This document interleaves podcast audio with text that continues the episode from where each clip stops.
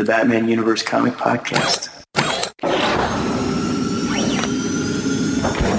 Hey, this is Scott Snyder. Hi, this is Denny O'Neil. My name is Neal Adams. This is Paul Dini. Hi, my name's Dan DiDio. This is Kevin Conroy. Hey, this is Francis Manapul. Hi, this is Jim Lee, and you're listening to the Batman Universe Comic Podcast.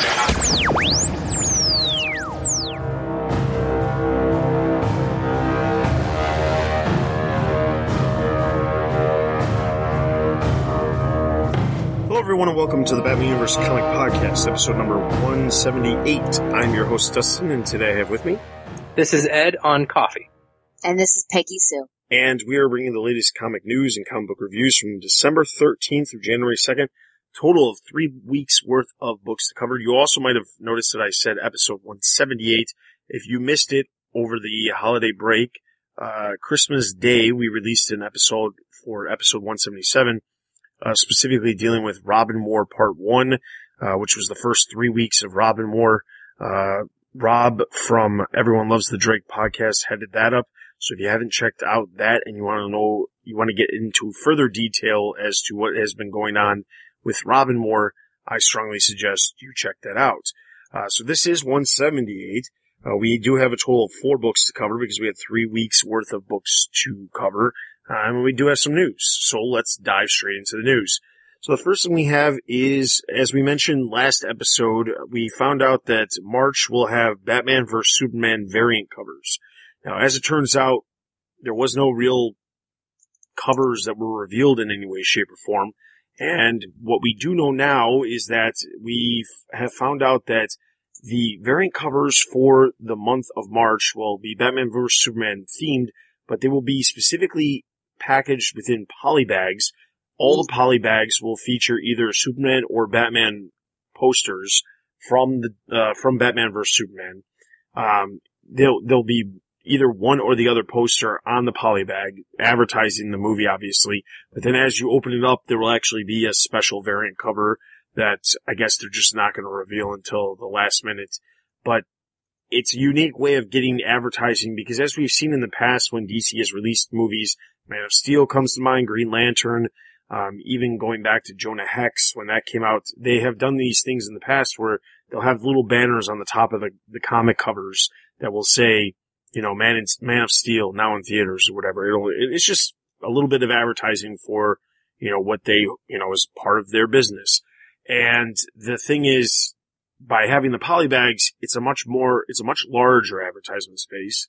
And it would be a lot smarter for them to convince retailers to put these right up front, you know, so that it's advertising it as well, but it also draws people in by saying, hey, maybe this is a Batman Superman, uh, you know, special thing. So interestingly enough, the covers won't be released probably until the end of February. We have the full list of details of every of the books. As I did mention, there's only 10 issues or 11 issues getting it compared to the 22 in previous months. So I wonder if this has, if, I don't know if you guys saw what Batman, the polybag ones are, all, all of the Batman DC titles, the Harley's Little Black Book ones, where they were all polybagged from last month. I wonder if the success of that made them kind of repeat it because it sounds like a very similar concept.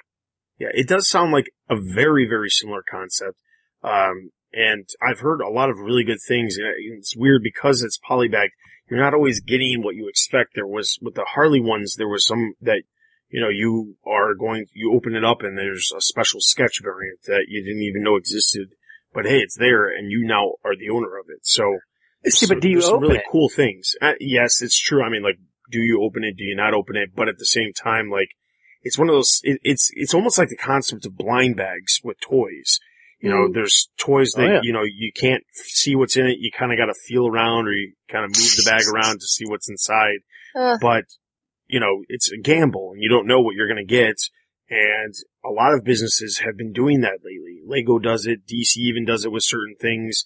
There's tons of companies who are doing blind bags. So it makes sense in some ways because, you know, there could be something really cool. And also in some ways could potentially drive up some sales. Oh, Not, you know, maybe not a lot, but you know, maybe, you know, you see a couple variants and you're like, wait, these are blind bag. They could all be different. I might buy more than one. You know, I'm not saying I would, but Well- someone might. The thing is, do you, like, I have mine from the Harley's Little Black Book, 47 or whatever it was, right? I read it digitally, and when I got mine, I, I this is no joke. I probably sat there and stared at it for ten minutes. I'm like, should I open this? Should I not? It's, maybe I should. It's got a variant. Maybe, maybe it doesn't. So mine is not open. So it's still sitting there in the bag, now in a board, in a bag, in another bag. Um, so I didn't open it. Um, I don't think I probably will at this point, but I would be curious to all the listeners how you guys did. Did did you guys open your issue or not? So yeah, It would be interesting because I've heard. did you open yours? I opened mine. Oh, did I you? wanted I to see didn't what I wanted to see what I got. I mean, I haven't opened I'm mine. a sucker for blind bags. I mean, Lego. Every time they release a new series of Lego guys in those little bags, I mean, I'm a sucker for those things. But that it's also kind of fun just seeing it. It sucks when you get duplicates, but it's it's just a gamble. So as long as it's not, you know, stupid priced and it's reasonably priced, there's no reason why. You know, they didn't mark it up. couple. Yeah, Yeah. exactly. They, they were just the same three ninety nine with the bag on. I mean, I guess this is like scratch off lottery tickets for comics. Exactly. Yeah, so I get it. All right. So then moving into the next bit of news on December 14th, solicitations were released for the month. Well, first let's get into trade solicitations. These trade solicitations are for March, April, and May. Um, March, April, and May include collected editions for current and former ongoing titles such as Gotham by Midnight Volume 2, trade paperback Injustice Year 3 Volume 2, trade paperback Batman 66 Volume 5 hardcover, as well as collected editions from before the main DC line, including Batman Adventures Volume 4 trade paperback, Nightwing Volume 4 trade paperback from Chuck Dixon's Nightwing series, Secret 6 Volume 3 trade paperback from Gail Simone's 2008 run on the title, Suicide Squad Volume 3 trade paperback from John Ostrander's time on the title. Other noteworthy titles for TBU fans include a large collection of Jim Lee's artwork, which spans his entire career with Wildstorm and DC that will almost certainly include some of his work from various Batman titles in Graphic Ink, the DC Comics art of Jim Lee hardcover for $39.99. We'll also see a trade paperback of never before collected Batman Elseworlds stories, including Batman Holy Terror, Batman Dark Allegiances, Da- Batman Dark Joker, The Wild, Batman in Darkest Night, and Robin number 3000. Also included in these solicitations is a trade paperback version of the DC Dark Horse crossover that brought aliens into the DC universe to square off against the Dark Knight and wreak havoc on Arkham Asylum. We have the full list here over on the website, so I implore you to go check it out. Honestly, some of the things I'm kind of most excited about is the never before collected version of some of those Elseworld stories. Uh, you know, I have all the individuals, but it's nice sometimes to see that DC's actually treating these past stories with some sort of, you know, respect in the fact that they're re-releasing them since some of them are very difficult to find. hmm So I'm looking forward to that one. I am too, especially there's one in there called Holy Terror. Um, it was a Breyfogle one, if I remember correctly. Uh, it's really, really cutting edge. Um, it, it's basically the, the Elseworlds if Batman, if, if there had been no separation of church and state from England, and Batman's family was uh, bishops instead of rich, you know, uh, in the church. It's really interesting. Um, so there's there's some interesting ones in there that would make a, a great place on the shelf for the Elseworlds. I kind of hope they they do a couple volumes of this because there was a ton of Batman Elseworlds titles. You know, Yeah. Yep. And those are the most fun things. I mean, not only Batman, but, you know, Superman as well. I know we don't cover that, but, and, and other like Justice League and Green Lantern titles and everything. But Elseworlds are sort of those really special stories that, um, we, we don't really have anymore. I feel like maybe now we have them, but they're sort of called in continuity, out of continuity, you know, in that Oh, little yeah. bubble or out of that bubble now. But those are just like awesome cream of the crop stories. And, and I hope that they start to do that because just like you said, uh, I think Dustin you said it, just some of these stories are in fact hard to get and super expensive if you're trying to get them on eBay or Amazon or something. So I'm, I'm happy they're making these things more accessible. All right. So then moving into the main solicitations, uh, this is for March. So the, the there's the the biggest thing is that we're seeing the final issues of the weekly series Batman and Robin Eternal, uh, but uh, there's there was absolutely no other cancellations or final issues that were announced as part of the Batman universe. Now, getting into the nitty gritty of what we're going to be seeing in the pages of Batman number 50, we finally see Bruce Wayne back in the cowl and fighting alongside Jim Gordon's Batman to defeat Mr. Bloom. This will also be the last issue with Greg Capullo as the artist on the title before he takes his hiatus, but which we still don't have a definitive length. Meanwhile, other storylines featuring Jim Gordon and his version of the Dark Knight come to an end with Gordon finishing the retelling of the story from his past and ruminating about the about what place remains for him in Gotham now that he will no longer be Batman, and he's still not on the GCPD in Detective Comics and Batman number uh, or no, in Detective Comics number 50. Batman Superman number 30 also finishes up the storyline with Bruce and Clark's past that promises big ramifications for Superman as the title presumably regains its status being in the same continuity and time period as the Batman ongoing. March also sees the last five issues of Batman Robin Eternal, in which we see Dick Grayson struggle to unite all of Bruce's former partners against what promises to be an army of the mother's followers from all around the world. Uh, the first four issues will be two ninety nine. The last issue will be three ninety nine, but will be oversized. Uh, we also see a resolution to come for what for Cassandra Cain, Mm. and hints as hints that one of the Bat family may still be under the control of Mother, which if you've been reading the Batman Robin Eternal, you've kind of already know that that's been hinted at for quite some time. It's a possibility.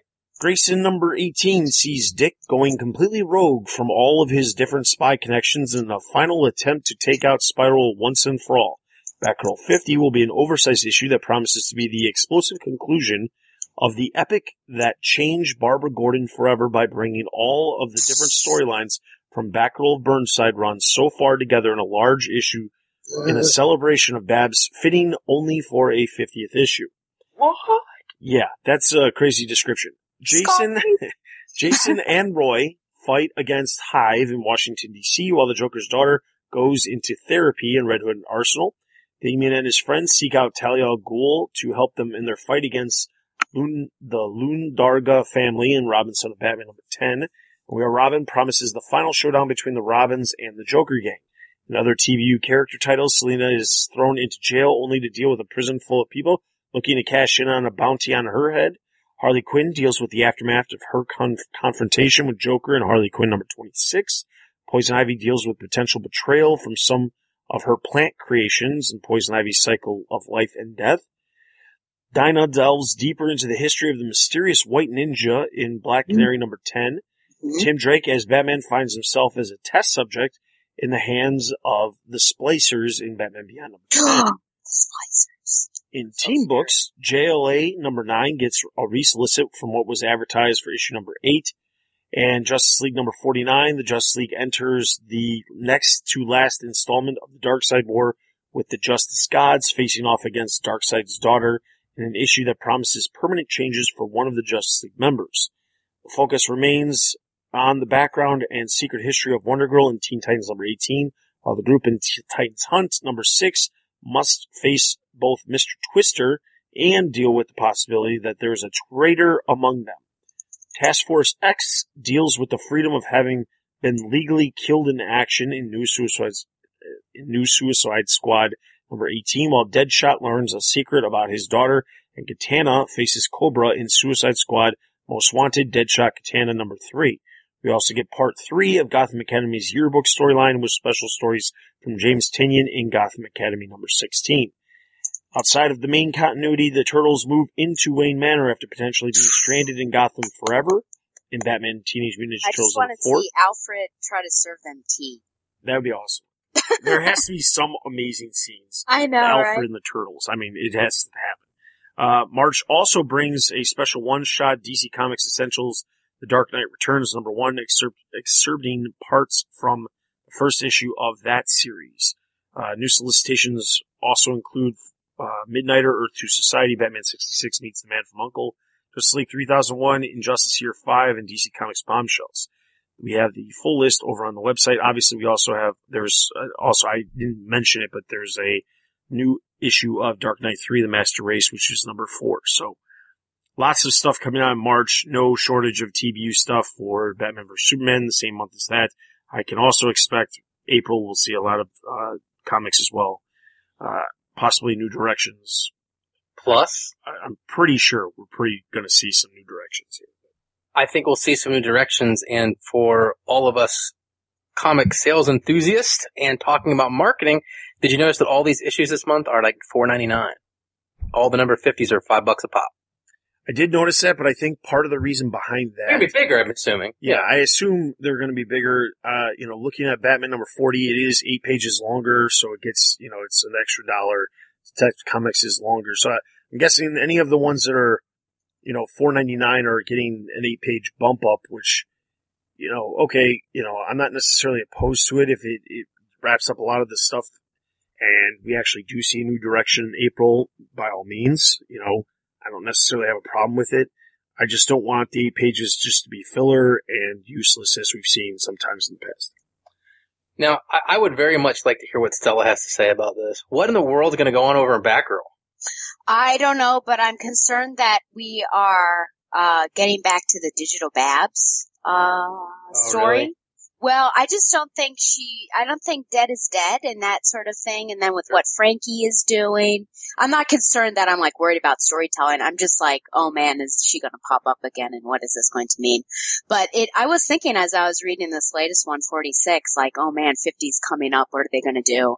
And Barbara Gordon's anniversary is also coming up too. So I feel like this is a big year for her. So I'm hoping that'll be uh, good storytelling and I don't know. I, I feel like we're we're leading into potentially a new generation of birds of prey, but I don't know if uh if if that's going to happen. But I just feel like all signs are sort of pointing to that, especially with 46 spoilers coming into it. Barbara has all of a sudden decided that yeah, Frankie, it's okay that you're on the team now. You have Donna somewhat in the wings, so I just wonder if um Well, not just No. that, but I think it was 49. We we saw Harper Row, uh, spoiler, all on the cover with Batgirl. So, yeah yeah yeah yeah that's right yeah Yep. and we're soon going to see Cassandra Cain without a place. So, you know, we could be seeing her come into the book as well. So, mhm mhm all kinds of stuff going on. Yeah. All right. So with that, that is all of the solicitations. Now, the last bit of news we have before we get into the latest TBU by the numbers is that it was revealed on December 21st by both Comic Book Resources and Bleeding Cool that they have a number of sources that are reporting that sometime in 2016, DC, some of the DC titles will begin to go bi-weekly, meaning Ugh. there's will be two issues per month. oh dear Um, DC No. has published uh, bi-weekly and even weekly titles in the past, of course as we've have. seen bi-weekly with Brightest Day and weeklies like 52 Countdown, or of course Batman Eternal and Batman and Robin Eternal. Given that DC has already solicited the March titles, uh, the soonest we could potentially hear this would be April. Uh, we don't have any idea what any of the books would be, but if there was any guess out there, it would probably be books within the top 10% of what DC is publishing which would include Batman, Detective Comics, Justice League, so forth and so on. So I think it might be uh you might be counting your money. Now the one thing to Counting consider counting. Counting I it as they'll a be, they'll year, uh, as, be as it goes out of your pocket. Yeah. The uh the one thing to consider though is that one thing that's interesting is that we I brought this up briefly on the last episode about how back in July they announced a number of new miniseries. Swamp Thing, they announced uh, Poison Ivy one, and then they announced like four other ones, including the Suicide Squad one and Sugar and Spike and a couple other ones that don't necessarily pertain to the Batman universe. Uh, there was a Metamorpho one. Um, and we, at the time, we were kind of interested because Katana was supposed to have her own series, so was Metamorpho. We were li- thinking that they were leading up to pot- potentially creating the Outsiders by reintroducing all these characters into the main continuity. But as it turns out, Poison Ivy, Swamp Thing, and the Deadshot Katana one, which was originally Katana, morphed into a Deadshot Katana book.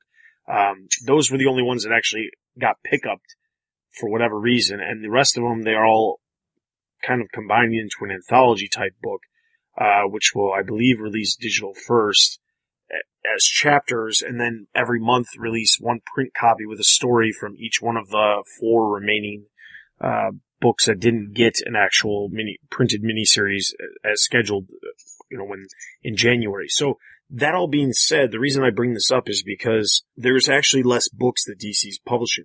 They used to be publishing um, 52 books when the new 52 started. That was the big thing. Everything was 52. They canceled some. They brought some new ones on. It was still 52. And then slowly when they started introducing the weeklies with Earth, Earth 2 World's End and the New 52 Future's End and Batman Eternal, they suddenly had more than 52 issues and they started paring back some of the uh, monthly books in favor of the week, weekly books because when you added up the weekly books, the number per month still exceeded what a normal monthly book would, would do. Obviously, there's a lot more work that goes into a weekly book, but the whole idea behind this is that they're clearly seeing that the weekly books sell well. So if they have the opportunity to double their sales for some of the books, or even if it, even if the book dropped, you know, 50%, but still sold two times, you know, the number of issues, it would be an increase every month. So it's interesting to me that they could potentially be doing this. I mean, we don't actually have any real confirmation from DC, but there is, you know, a variety of sources that are saying this is very likely to happen. So thoughts on outside of, you know, the money aspect of it, thoughts on the potential of what this could mean for the future of DC Comics? Don't do it. Ser- like seriously, like listen, if, if there's a mini series or another Batman Eternal type deal, maybe it doesn't have to be just. I know we had we've had Eternal and Batman and Robin Eternal. If you want to do like a Justice League weekly or a special story that's planned to be a weekly series, I know we had like the Earth Two stuff and World's End. Um, although I didn't read, I read most of them. Um, and 52 was one from the past that I, I actually really liked. So Mm-hmm. I'm cool with them doing those weekly things, but don't take the regular titles and make them. I mean, listen, we can't. This isn't meant as a, as a dig on any artist like Capullo and those guys. They can barely do one issue a month and stay up at the top. You know what I'm saying? Like even with one issue a month of Batman, Cap needed what every nine, ten months he needed a break. It was And it's- eight months, but yeah. Yeah. But it's not just him; it's the other artists on the regular titles too. You know, look at the guys that do Justice League, Green yeah, Lantern. Yeah, uh, Jason Fabok just took month, uh, a month off in November, which And- ended up being the first issue that was released in the beginning of December, but he took off a month so that he could catch up. And, you know, I, I get it. I understand that. My biggest concern is I could see this happening in Batman for sure. And the reason being is because Oh, yeah. if Snyder is going to be telling, you know, potentially smaller stories, not a large, you know, crazy big story like he's been telling all this time with Capullo. Capullo's not with him and he's going to be switching up artists. It gives him the perfect opportunity to tell shorter stories. He can release two books per month, have an artist do one, you know, two of the issues and the two issues come out in one month. Move on to the next month. We have another set of books that is done by a different artist. And it's just like a mini anthology type thing. I could completely see that. Uh, we don't know what direction they're going to go with Just- Justice League after after Darkseid War. They could go in, you know, a similar direction. But my biggest problem is if they do this, they have to figure out the art logistics of it because Oh god. as we've complained multiple times about Batman and Robin Eternal, it feels like they've finally got down pat with the, the writing aspects and making it a little bit, you know, the story full and not feeling like it's just filled with filler. But at the same time, the art has been horribly, horribly suffering. You know, Tony Daniel was supposed to be the main artist and outside of doing a couple issues, he has not been on the book that much at all and we don't really have any other officially, you know, attached artists. It's just kind of like, who can they get this issue to do it? And that's, that's really annoying. I think it's a terrible idea. Yeah, I, I don't know if I would go with terrible. I think it's a bad idea. I think that, um, I, I think it should be reserved for special books. Now you mentioned 52, um, you know, Countdown, of course, Brightest Day. I mean, these are all specials. I just read Zero Hour for the first time and those, I think that was weekly, right? Cause you want it to count down and go quickly. Uh, Eternal, it's special. You know, it's got this cutoff. I think uh, you should reserve it for those types of books that there is a, a quick end, you know, quick being the, the operative word, um, in sight and that it's not going to go on forever. Now, I, I, um, I am going to mention Marvel here just because when after one more day, this is going to mean nothing to you, but after one more day ended, uh, Dan Slott basically said, hey, we've got these three Spider-Man titles. We have Sensational, we have uh, Spectacular, and then of course Amazing. We're going to combine all of these and have it be weekly. And, you know, in a sense that sort of made sense because you get rid of all of these sort of tertiary books. You just have one with one continuity, but it was weekly and then it got too tiring and then he did three a month. And I feel like if you have two big Batman titles, Batman and Detective, running potentially you're doing it if if you do every other week. I don't know how the scheduling's going to go. If they do it right, I, it's probably going to be every week in the month is going to come out with the Batman book. But you know, why not? If Well, you're okay, going to, well, well, real quick, they Yeah? pretty much already have a Batman book coming out every week. Not even, not even including Well, Batman, Robin, Eternal. Right. Before Eternal showed up, they had Dark Knight Returns or uh, Dark uh, Batman: The Dark Knight, and what That's was been gone for a while. It was it was Batman the Dark. It was the Dark Knight, Batman and Robin, Batman and Detective. But Yeah, Batman, and Robin, was- yeah, and they had one of those every single week. Yeah. They had them spread out where every every week there was a specific Batman title, and they got rid of Batman Robin still existed, but they did when they didn't get rid of Batman the Dark Knight until Batman Eternal was about to come out. That was one of the books that they cut before Batman Eternal started. Mhm. yeah. So I mean, yeah. So at one time, but now we're just down to two. So right. We're down to two, Right. but we still have we still have the Eternals. Oh, I know, I know. I'm just thinking of the, the two main books that are going to continue for the foreseeable future because Eternal's going to end. Um, and I just feel like more often, you know, or more isn't necessarily better. Um, and maybe it'd be more interesting to expand page count in a creative way. Like if, you know, Bruce Wayne's coming back, so why not have Batman have like a Bruce Wayne story as Batman and a Jim Gordon story as, I, you know, I'm just throwing things out here get back to the old detective where you've got backup stories. So instead of having two issues of that's crazy. So uh, uh why not do something more creative and, and expand upon that? But you know, artists Ed mentioned that that's tiring. Uh and I also wonder just about writer fatigue. Uh do you really think Snyder's going to be able to maintain this schedule as well? So Well, if you think about, you have to look at it like this though.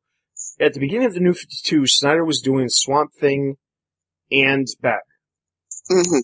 Then, uh, right around the time he left Swamp Thing, he he was you know working on what you know he didn't say he was actually the person writing it, but he was working alongside the other creators who were on Batman Eternal. Um, and then you look at you know he was doing uh, Witches and American Vampires are American ongoing. His Vampire.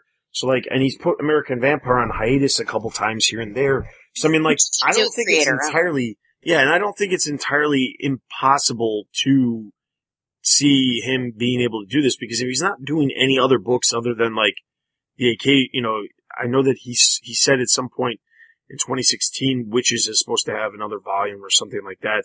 Um, but scary book, man.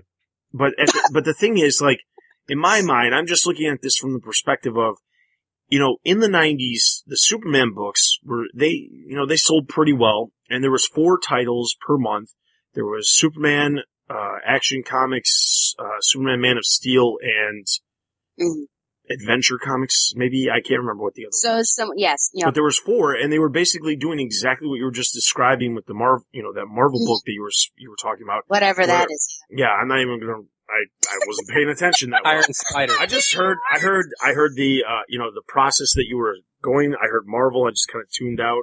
Roach Uh, Man. But anyway, my point is, you know, they were doing that with the Superman books, and the Superman books had this little, little diamond, you know, the Superman crest on the front of the cover that had a number. And every Yes. week they had, you would go week by week, and it would tell you exactly which order to read these books in. Mm-hmm. Didn't so one Batman book- do that in Nightfall? they did do that in Nightfall too, but it came specifically from Superman because it started happening after Death of Superman in 92. So the thing is, it's, you know, I'm, I like Batman Eternal. I like Batman Robin Eternal because it feels like it's a really interesting story. I've always enjoyed the giant crossovers. I'm not saying that every TBU book needs to cross over and tell some sort of overarching story because there's so many TBU books. I mean, once we get to the numbers, it's insane. Basically, out of the 26% of DC's market share that they had, 17% of that was, was TBU books or TBU related books. So the reality of it is it's impossible to cross all those books over and do it well. but I, I enjoy the stories that involve a lot of characters and, and, you know, do justice for the characters, not just have them show up. And as we've said, there's a lot of characters who have disappeared. They served their purpose for whatever creator was writing, writing them at the time and they've disappeared.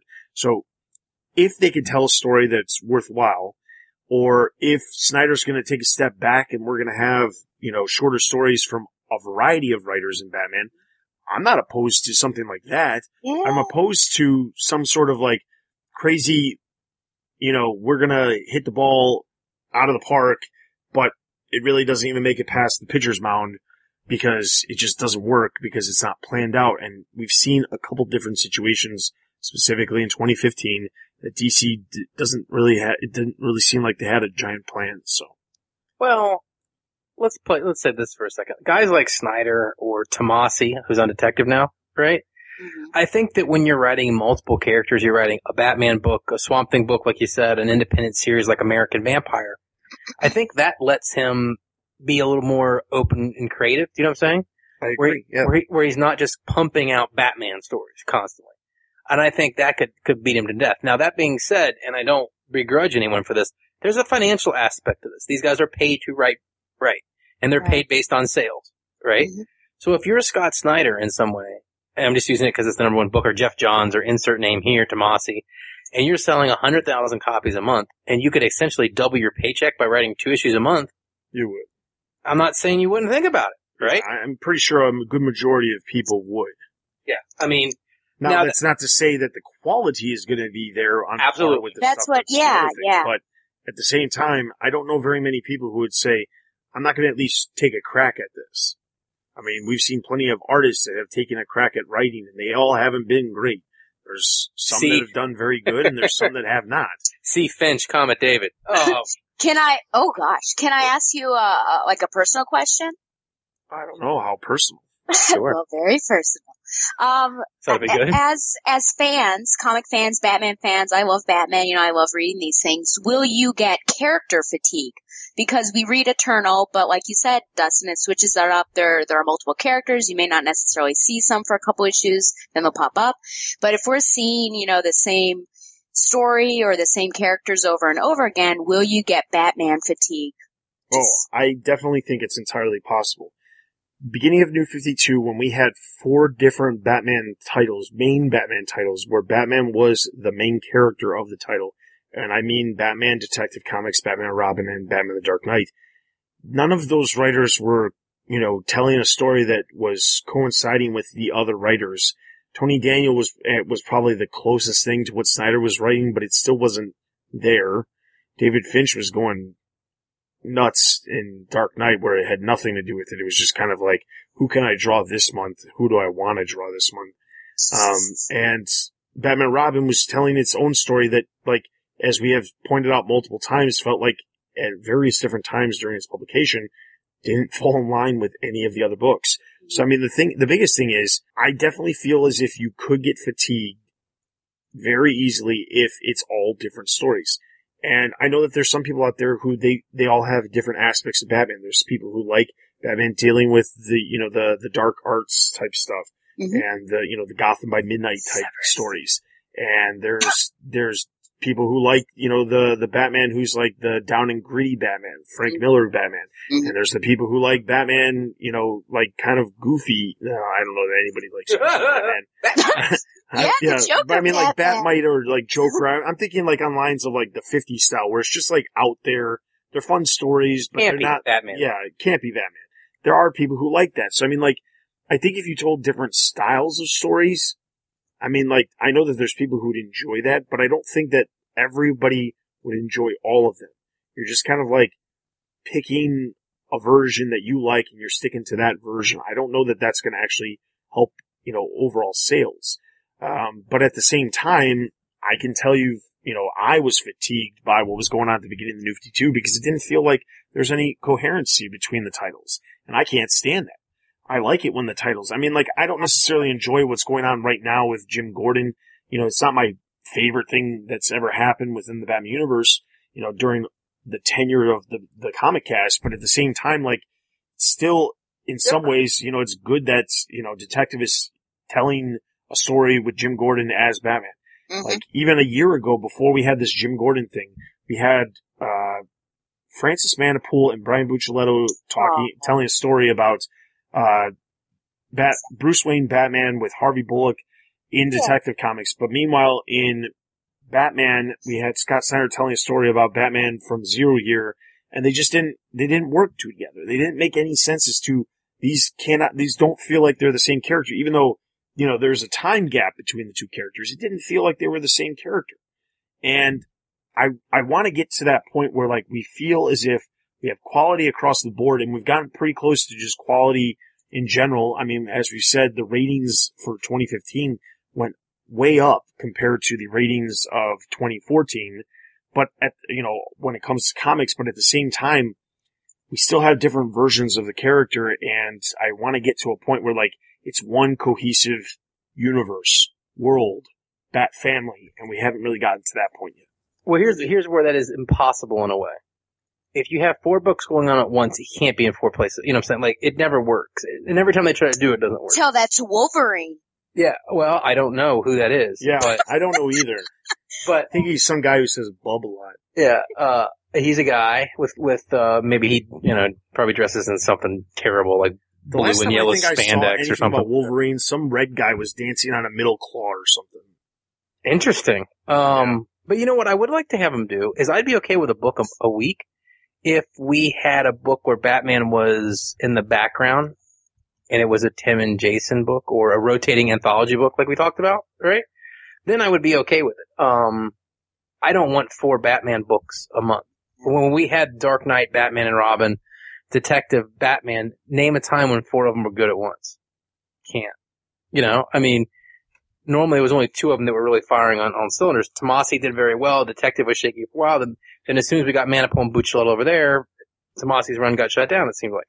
I, so for me, I think there could be a little fatigue, but you know, devil's advocate myself here, this is like your baseball. I mean, everyone says the baseball season's too long. It's 162 games. Well, when your team's winning, it doesn't feel like 162 games. You know what I'm saying? So if we had four really good books, I'd probably be totally fine with it. But I don't know what the odds of getting four really good books are, if that makes any sense. All right, so with that, let's get into our TBU by the numbers. So the numbers were reported in mid-December, and for November, I should say, for November, they were reported in mid-December, right after we recorded the last episode.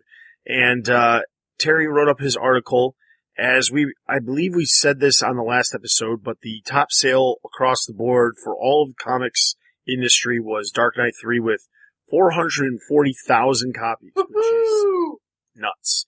Uh, that pretty much blows all of our guesses completely out of the water. Do you remember what our guesses were?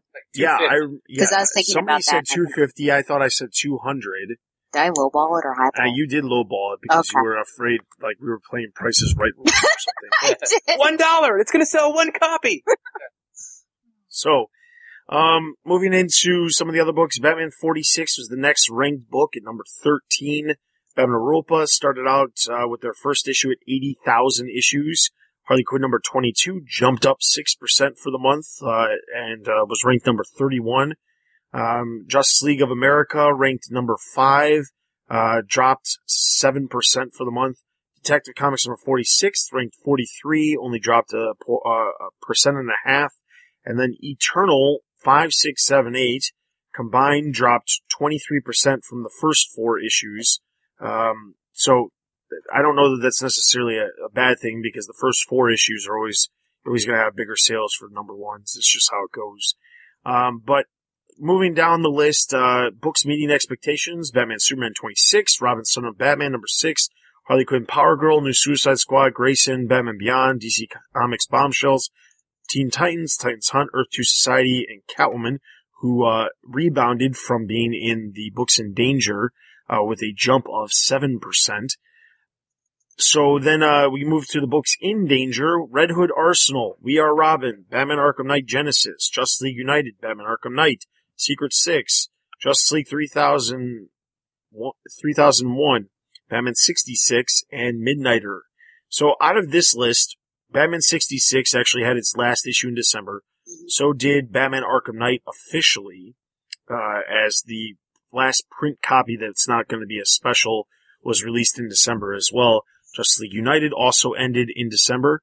Uh, Arkham Knight Genesis ends in January, and the only books on here that we that are really have really low sales that we're putting in danger that haven't been canceled yet. Midnighter, which we talked about last month, Justice League 3001, which honestly, I, it's at number canceled. six. Uh, 3000 got canceled, and then 3001 came back as like a new version a year late, you know, a couple months later. So I don't know if that was just like a publicity stunt where I hate it hey, we're starting at new number one, but the, lo- numbers are really low, and that last one I want to say lasted 12 issues. So this one I don't think is going to last that long. DOA.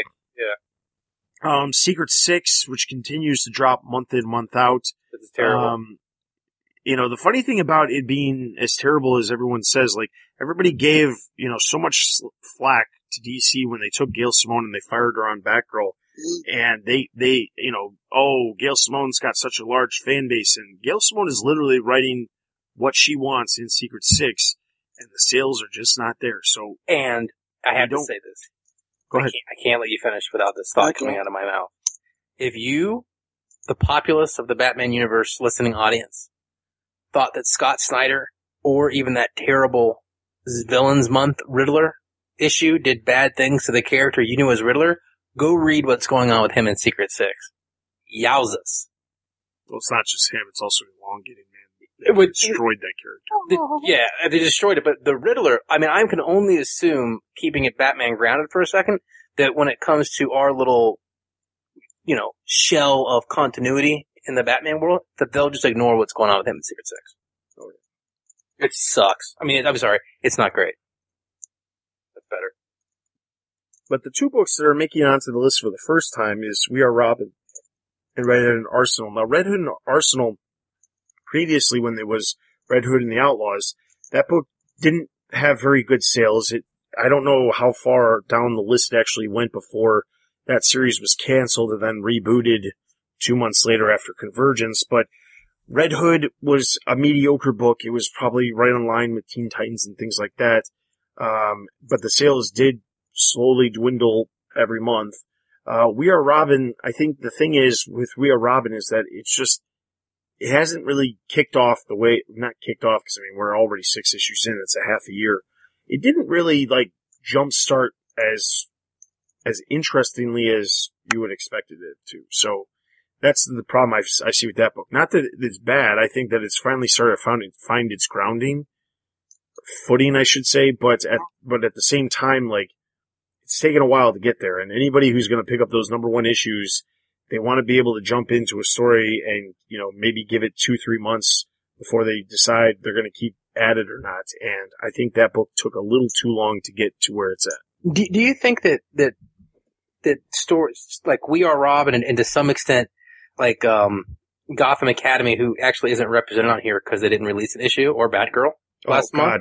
Well, real quick, before you ask that question, I do have to point out, like, because you said that, Batgirl, Black Canary, Gotham Academy, Gotham by Midnight, and Justice League all were absent from the list because none I of those that. released a new issue for the month. Oh, that's right. That's why. And the thing Yeah. is, like, I had brought that up last episode about how I thought it was weird that there was no What? issue of Batgirl and Gotham Academy. Mhm. And then all of a sudden, at the beginning of December, we got two issues of Gotham Academy, two in a row. Yeah. Yeah. And then, and then starting in January, I think Gotham Academy starts their yearbook story where it's basically a variety of stories from a variety of writers and a variety of artists. I just have to wonder if that's kind of like them trying to fix something because they've been, Oh, they've, they've gotten so far behind. Like, it's Yeah. insane how many actual titles were delayed in November. It's, it's nuts. I mean, I can't even imagine where DC would have been in their market share for the month if it, if they actually had these books that didn't come out. Justice League didn't have an issue at all. They had two in December, which was great for them, but I don't know. It just, that's a big deal in my mind. Well, I think no, it's no problem. It's, it's it's a valid point, and I think that again, that's artistic art backing up story. Story, but I think what you're seeing with We Are Robin, with Gotham Academy sales, which have been down, but it's, it's a very good book. I think you're seeing a lack of star power here, right? Like if you're a not follower of, of Batman continuity, I, I know there's some casual comic book fans I talked to from time to time that didn't even know that like Jim Gordon was Batman. I'm talking super casual, right? What's the draw to pick up We Are Robin? I mean, it's a cool little story and I like what they're doing there, but there's no star power. There's no, you know what I'm saying? There's not even like a mediocre hero there. There's no Guy Gardner, Green Lantern, or, you know what I'm saying? There's not even like a, an offbeat, there's not a Red Robin even. Though There's just, I think that it, those books miss a draw. I think it really affects their sales. Well, think, the problem is, I think that the draw for that book is the name Robin on the cover, and that's it. That's the biggest thing because anybody who's going to pick it up isn't going to know what the heck's going on. But that's that's the case with a lot of books. If you look at a lot of the books that have started since not not right at the beginning of the New Fifty Two, but like Batwing, nobody knew who Batwing was. and look what I mean, happened to the sales. it got it, you know those sales slowly dwindled and then it got canceled same thing with talon which was the same thing you know we've talked about this before about how books that spin out of scott snyder events they last for about 8 to 12 issues and then they get canned because they just don't have the stay power you know snyder creates these really interesting concepts but dc decide and this isn't just snyder i mean they've say it's done not this Snyder. before. Remember, remember Yeah, they've done- yeah. Oh yeah, Okay. they, they've done this Uh, with a lot of different series where you know an event is really popular, does really great in sales, and they tried to la- make it last longer than it really does. Telos is a perfect example of I don't understand why the heck that that ever happened. It just that made no sense. That, that was, you know, wow, people really can't get enough of convergence. Yeah, Let's give Telos. I mean, like, don't do that. But, yeah. yeah, but I, I, mean, it's not just that. I mean, we've seen books like. uh uh, I mean, Blackest Night lasted really long. Brightest Day then came along. They introduced like four new tie-in series to go along with Brightest Day, including a rebooted Birds of Prey Mm. uh, at the time. Good so I mean, like they they have done this a lot of different times where, and, and like it even goes as far as you know we saw this with you know Watchmen, and then before Watchmen, twenty something years later, uh, we've seen we see, you know, we've seen it now with DK three. I mean, like they take these things that they know sell well and they try to expand on them, but the quality is just not there. All right. So the, the, I guess I didn't actually mention the overall market share. So total comic sales for the month of November for the entire industry was 8.3 million issues. Uh, that's up 23% from the previous, or from the previous month, I should say. Um, DC total sales included 2.17 million, which was 23 or 26% of the market share. Uh, TBU total sales was 1.43 million, which made up 17% of the total market share, but well over 50% for DC. So, obviously, even though we had a number of series that didn't actually have books released for the month, TBU still is carrying DC. So, in no small part to Dark Knight 3's insane sales. yes. And I do wonder when we see the, um, the collector's edition of that, right, come out, and the fact that I think DK3 will be, you know those books we see that sometimes they have sales the next month? Yeah, the lingering ones. Yeah. I, I think you could see them, not a huge number, but I wouldn't be surprised to see 25,000 in December, you know? Um, so that could get close to 450, 60. I mean, that could almost a half a million dollars, half a million units. That's, and, and, and an expensive half million dollar units. Those weren't $1.99 books, you know? So, yeah, that was, that was a big success so far. Just out of curiosity, before we get off this, just one real quick question. So 440 was what Dark Knight 3 number one sold. What do you guys think the last issue will sell? Number six. Okay, well, I'm gonna, honestly, my prediction is between f- the first issue and the second issue, we're gonna see like a crazy drop off. Oh, yeah. 200,000, 200,000 minimum. Uh, I think it's gonna drop back down to like maybe 180, which would be over 200,000 drop. Um, but outside of that, probably last issue, I'm gonna guess somewhere in the neighborhood of like 150. Wow. Stella? Hmm. I'm going. Are we playing pl- prices right again? One copy! Yeah. Yeah, I know. Um, he's saying 150. I'm going to be more optimistic t- this time and say 260. I'm kind of thinking. We're talking about the final issue. I just want to make sure. Yeah, number six. Oh issue yeah, number six. Yeah, yep, I got Issue you. number six. I'm kind of with Stella this. I think it's going to be about 240, 250. I think it's going to be in the same area. I think this one's going to stay around. Um, there will be that drop, like I said, 440. I think it's going to lose, you know, a couple hundred thousand by the time it gets to the end of the run. But I think it's going to stay pretty strong all the way through. I don't know why. Here's what you guys. Okay, first of all, it's not Oh, six. boy. It's eight. It's eight. Oh, it's issues. eight issues. Sorry. Oh. It's eight issues plus we have that one shot in Oh. February, so it's actually lasting nine months. because it's lasting nine months, I can almost guarantee it's going to drop below 200,000. And the thing is, like, you got to think of it as they had all these variant covers for the first issue. They had variant covers for the second issue, but not nearly as many. Not near, you know, they didn't have the retailer exclusives as many as they did for the first issue and things like that. So you guys are saying, you both are saying it's going to drop a couple hundred thousand from the first issue, but somehow it's going to maintain at around No, no. 200. So nine months later, it's going to be at 200,000. I don't think it'll drop that much the second issue. I think it'll drop 10 to 15% for issue number two.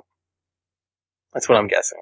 I, I think it's going to be a very stable comic for the most I don't, yeah, I, I can't I know, see that. I know, I can't see that at all. I can't see an issue that sold, like, on a normal month, the highest book, I believe the last time we had a book that was crazy numbered, it was that Darth Vader number one.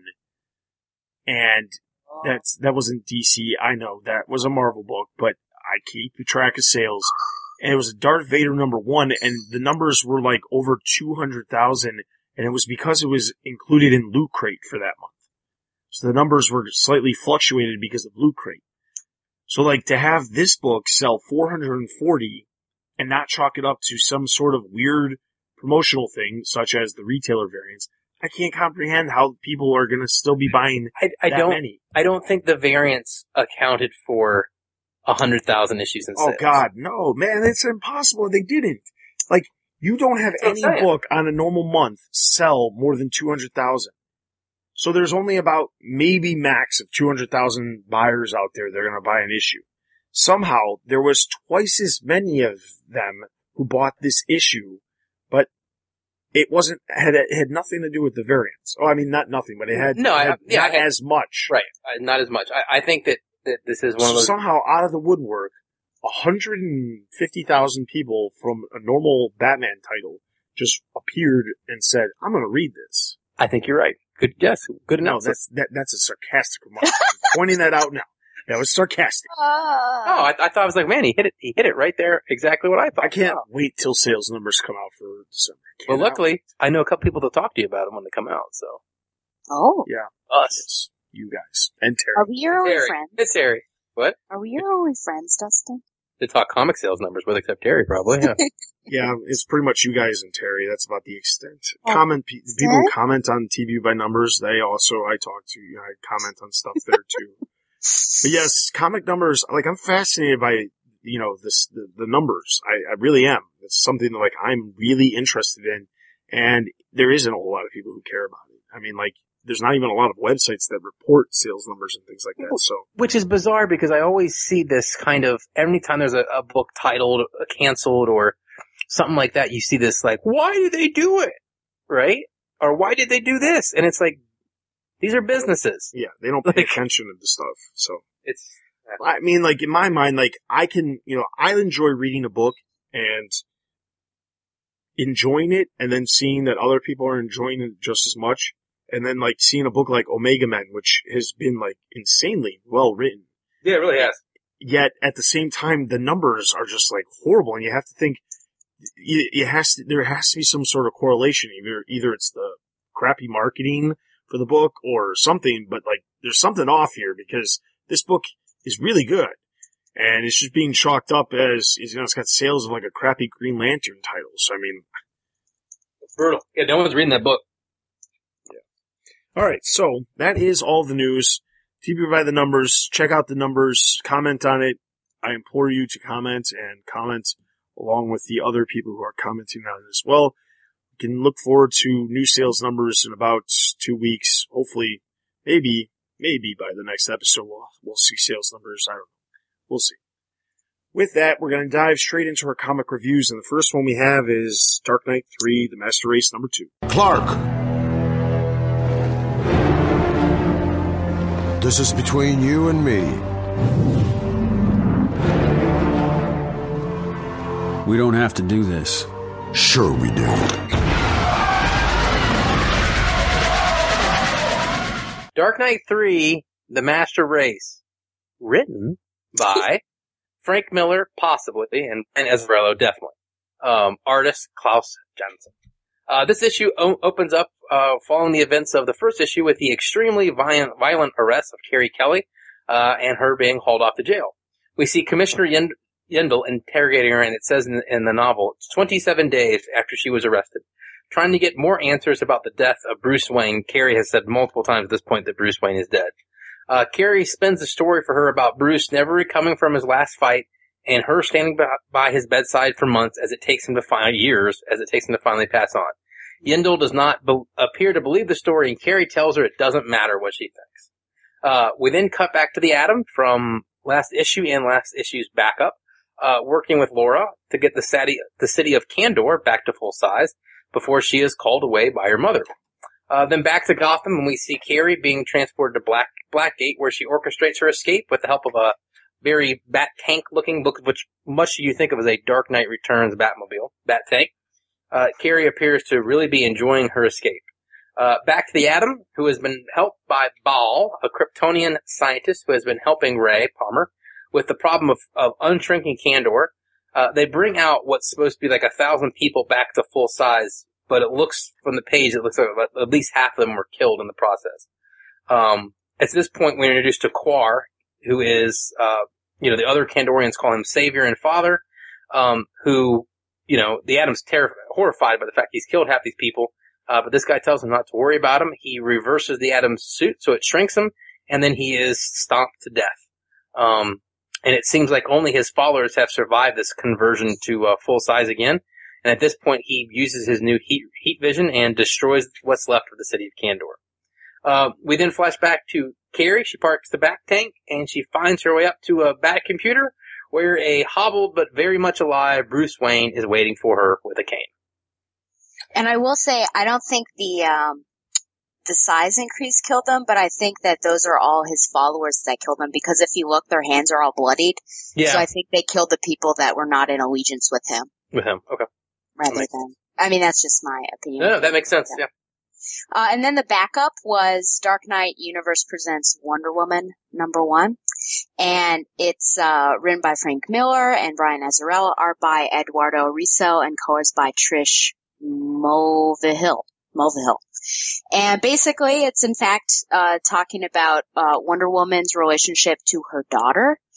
And, uh, just, it's a little strained at best. Um, and they both, uh, well, Supergirl feels like she's been hidden all of her life, and Wonder Woman feels like Supergirl's not really lived up to her potential. Um, and so there's sort of a verbal as well as a physical battle, and then Supergirl flies off. So, questions for this. I mean, here's the, you know, here's the 10,000 pound gorilla.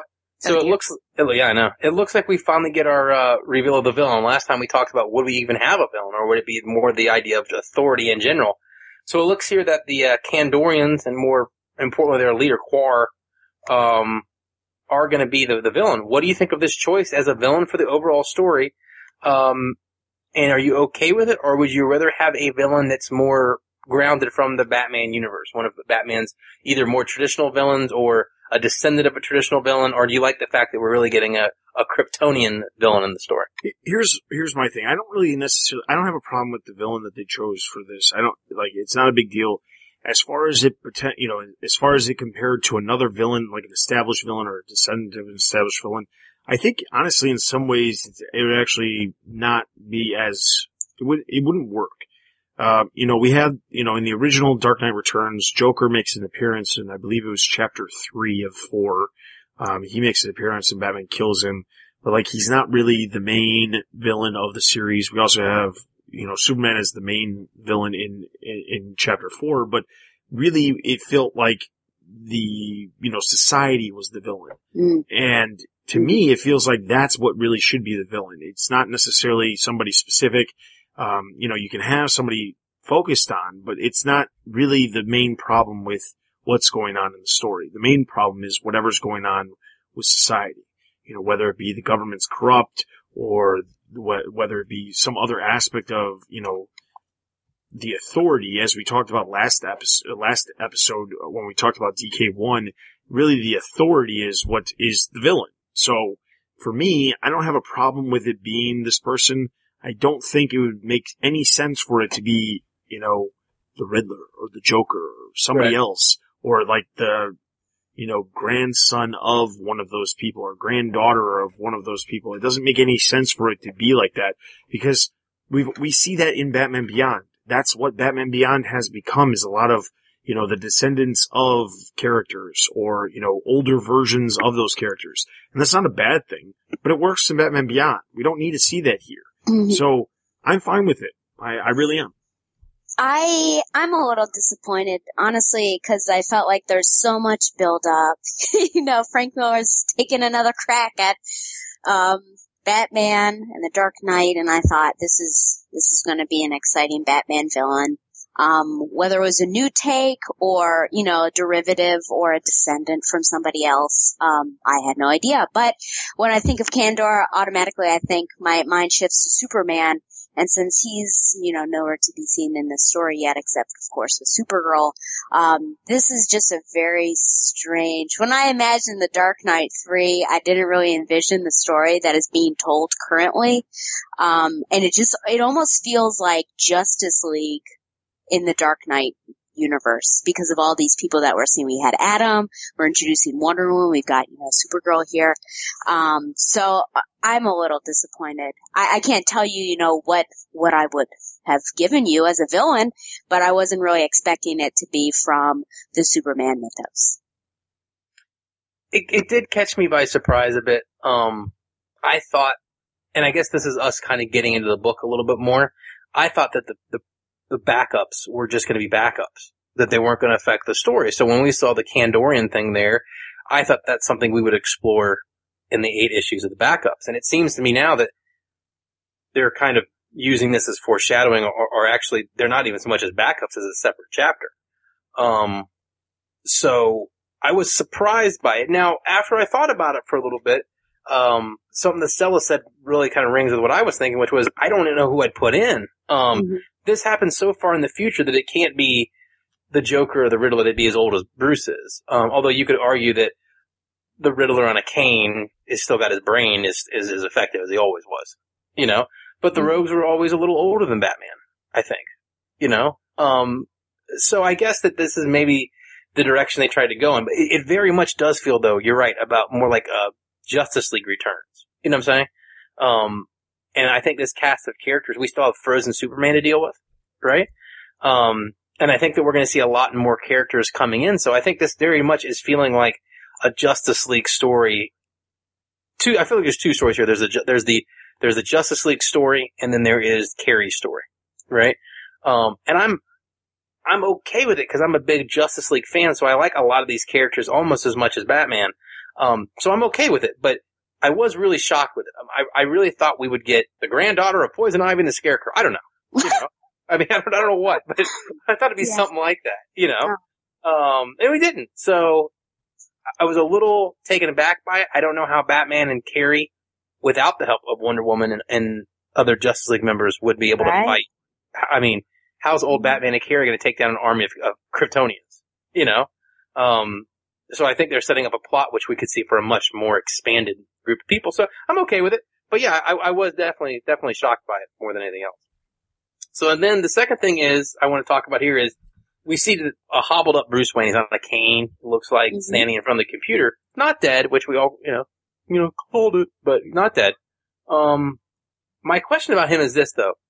Do we want to see, this is old hobbled up Bruce Wayne. Do we want to see him become the primary action star or we want to see Carrie in the action role and, and Bruce being the brains here? honestly, I'd I'd rather see Bruce as the brains behind it. I, I like okay, I, you know, I, I literally no joke just said that I want it to be different than Batman Beyond, but in some ways, I feel like Bruce Wayne is the person behind the scenes, kind of guiding Carrie Kelly, similar as to the way Bruce Wayne was doing that with Terry McGinnis in Batman Beyond. I think that would, it, you know, that wouldn't necessarily be a bad thing. If it ain't broke. Yeah, I mean, it doesn't make any sense to do it a different way. You know, he is too old to be out and about in, you know, on the streets, so why not have him like that? I mean, I'm fine with that. Yeah, I think where I absolutely want Carrie to take uh, the the center stage. I think I mean, the fact that she is the one that we only see in issue one, I think speaks volumes. The fact that we wait until the very last page, not the very last, but you know, of the main story Pretty to much, see yeah. Bruce, I think goes to show that she is going to be a focus. Um, just her confidence level and how much she's changed from Dark Knight Returns. Um, and you know, how, how much fun she has with the tank and, and, and all of that. And I think we're really entering an era now and, and you know, slowly I think we've been pushing towards this, but it really seems like this particular year, I don't know why, but it seems like we've uh, started to focus on female heroines and, uh, things are actually be, things are actually being done in a correct way with them. You have Supergirl, of course. Um, you have Captain Marvel coming up, which I'm super stoked about. But, and you know, Wonder Woman is coming up in the Batman v Superman. So why not have a female lead in The Dark Knight Returns and really have a, you know, a, a punch to the gut and, and have a change. Uh, and I'm completely fine that there's a bit of a mirror with Batman Beyond. Uh, clearly he is unable to do this. I'm sure he's stubborn and will probably try to get in the suit at least once throughout this story. But, um, I, I'm, you know, I'm, I'm confident that Carrie is trained well. And like I said, she's got that, that confidence level that I think is very different from the first time we, we saw her. And so I am hoping, and I think that would be apropos that she takes the lead in this particular story, especially since you've got Supergirl. So it's a nice little balance there. Um, it's almost like that Elseworlds Batgirl, uh, Supergirl story. Um, but you've got a nice little balance between, you know, a female Batman potentially, if we're to go that way, uh, along with a female Superman, um, which almost mirrors or reflects uh, what we had with the Dark Knight Returns, where we had Batman, and then later on Superman uh, appears. So I, I think it would work really well. You know, we've got this villain, of course, who happens to be a man, but I'm sure it'll work out its its way out. I thought I thought one of us would disagree. I'm okay. I'm in. Um, okay, Disagree yeah, and say no. yeah. I want I want Bruce in the suit now. You know, I I, I was I was waiting for just by we don't get Bruce in the suit in Scott Snyder's book. You know, but no, you you, you surprised me there. Um, I agree. Um, I do think that the age of the superheroine is kind of upon us. There was, if anyone's seen that little Star Wars: The Force Awakens movie, you know, uh, Rey was. Rey was by far the, the coolest character. in that movie, Oh, opinion. absolutely. Yep. Um, not taking away from the other characters, they were all cool, but I did like all the new characters. But Rey was the was the one who stole the show for me. I thought Poe was funny, but I think Rey was the best part of of that movie. Um, yeah, this is great. Like, plus this is a story I haven't seen before. I mean, there has been a although Dark Knight Returns is by far the most, you know, the one we've heard of the most. Like Dustin just said, the Batman Beyond is a whole series of old man Bruce Wayne. You know, we've seen a lot of old man Bruce Wayne in, in various incarnations. Elseworld stories, things like that over the years. Um, other, you know, things like Justice, Kingdom Come. We've seen a lot of old man Batman stories over the years. So, um, I really like the idea of seeing Carrie as Batman, and, and I think it's something where if Bruce is to finally die at some point in the story, which he probably won't, but since they are since they are talking about Dark Knight Four and things like that, I could see this. I could see a Carrie Kelly book going into the future, um, and seeing more of her and, and being interesting and relevant and fun and, and something different. I much prefer this. To, I don't know. If, I'm sure you guys do remember when Tomasi they played with Carrie Kelly in Batman, the Batman and Robin title for a while. Oh gosh. Remember that? Like Talk she about a, a loose end not tied up. she was There was a lot of loose ends not tied up. yeah, Damian's tutor, if I remember correctly. Um, Yeah. Yes. Acting tutor. yeah, I don't, uh, not that, um, this is not a Tomasi blast. It wasn't, though he wrote was bad. But I much prefer that if we're going to explore the character of Carrie Kelly, for me, she seems more authentic in this setting than in, you know what I'm saying, than in a modern setting. Um, and she's a character I like, so I'm all for this becoming the de facto Carrie Kelly book if that's what this becomes. That's all I have to talk about. All right. So this one I'm going to give a total of three and a half. I am going to give this one four out of five. Three and a half out of five. And over on the website, Don gave it three and a half, so that's going to give Dark Knight 3 a total of three and a half out of five. Let's move into our next group of books, Batman Eternal. Starting off with Batman and Robin Eternal, number 11. Script by Ed Brisson, art by Fernando Blanco with Chris, Christian Duce. The issue starts off with, uh, Dick Grayson and Harper Row coming to this person, Sculptor, who's introduced at the end of issue number 10. Uh, Sculptor is, she knows who Harper Row is without even seeing her, and then we find out that Sculptor has the ability, she has a telepathic ability where she can enter people's minds. Um, that obviously should say something about her name as the Sculptor as to what her job is within the organization of mothers. Um, bum. Dick Grayson tells her that she should enter his mind. Um, she tries, says it's not going to happen. He explains, well, that's because I've got hypnos from my organization that I work for, blah, blah, blah. Uh, so then she decides that she's gonna, well, Harper decides she's gonna volunteer her head instead. So Sculptor enters in and they decide they're gonna run through the backstory of Cassandra Cain. So we go back into Sculptor's memories and Harper Rose sees uh, her training with her father. We find out her story, which is Cassandra Cain was a, was is actually David Cain's daughter, as we all predicted. But the reality of it is that uh, he she was created by David specifically as a tribute to Mother.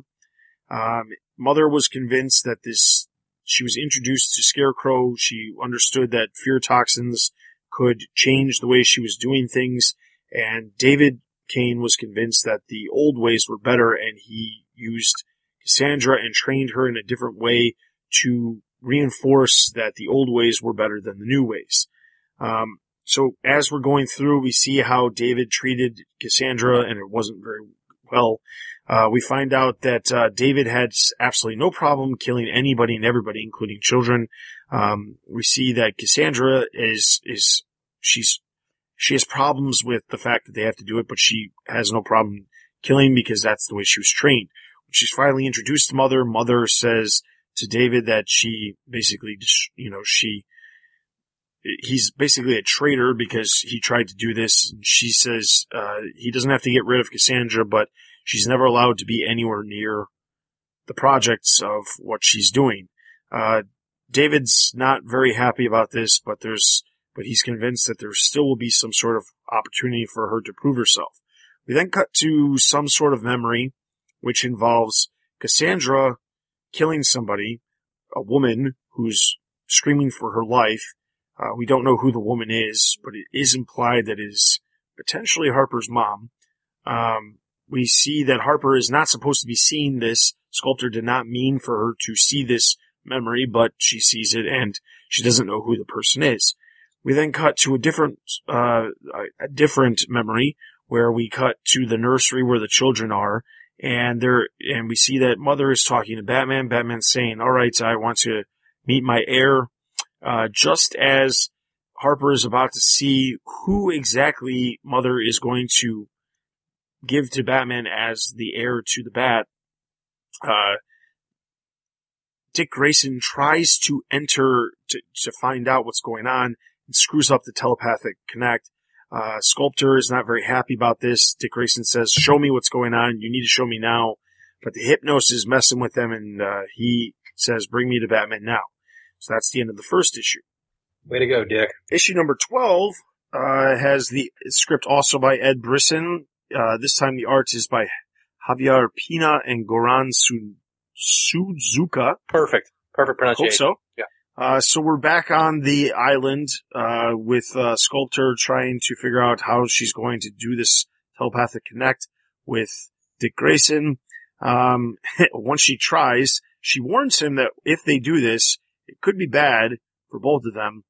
Uh, once she does it, Dick goes back into some sort of weird, crazy thing and is bleeding from the nose. Mhm. Uh, we then see some sort of weird scene, which is, it's difficult to figure out whether or not this is taking place in their heads, Sculptor and Dick are fighting and we then see kind of like a backstory of Sculptor, who she was.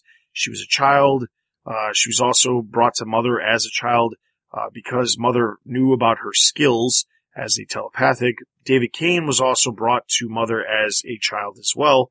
Um, and they were brought as the Adam and Eve to build Mother's Eden. All right, so we see, uh, we then see a scene of David Cain pulling a child from a car. Uh, we then see Sculptor melding the child's mind and being introduced to Mother, where she's told that she will be trained. We then see Dick Grayson watching the child being trained, uh, the children being trained in a variety of different skills. Uh, we then see uh, her, her working with ba- her mother, discussing with Batman that uh, he has an heir. Uh, it is not actually revealed who, of course, is the person, but we do see Batman uh, right before he figures it out. Uh, the the weird telepathic connection, I guess, starts to take some weird ways, and Batman turns into some sort of demon and starts saying, "You failed me, Dick. You were a disappointment, a mistake," um, and starts attacking Dick. Uh, he then snaps out of it, but of course, there's nothing they can do. Uh, Sculptor says that she cannot go with to help take out Mother. She's done her part. Everything that Dick needs is now in his head.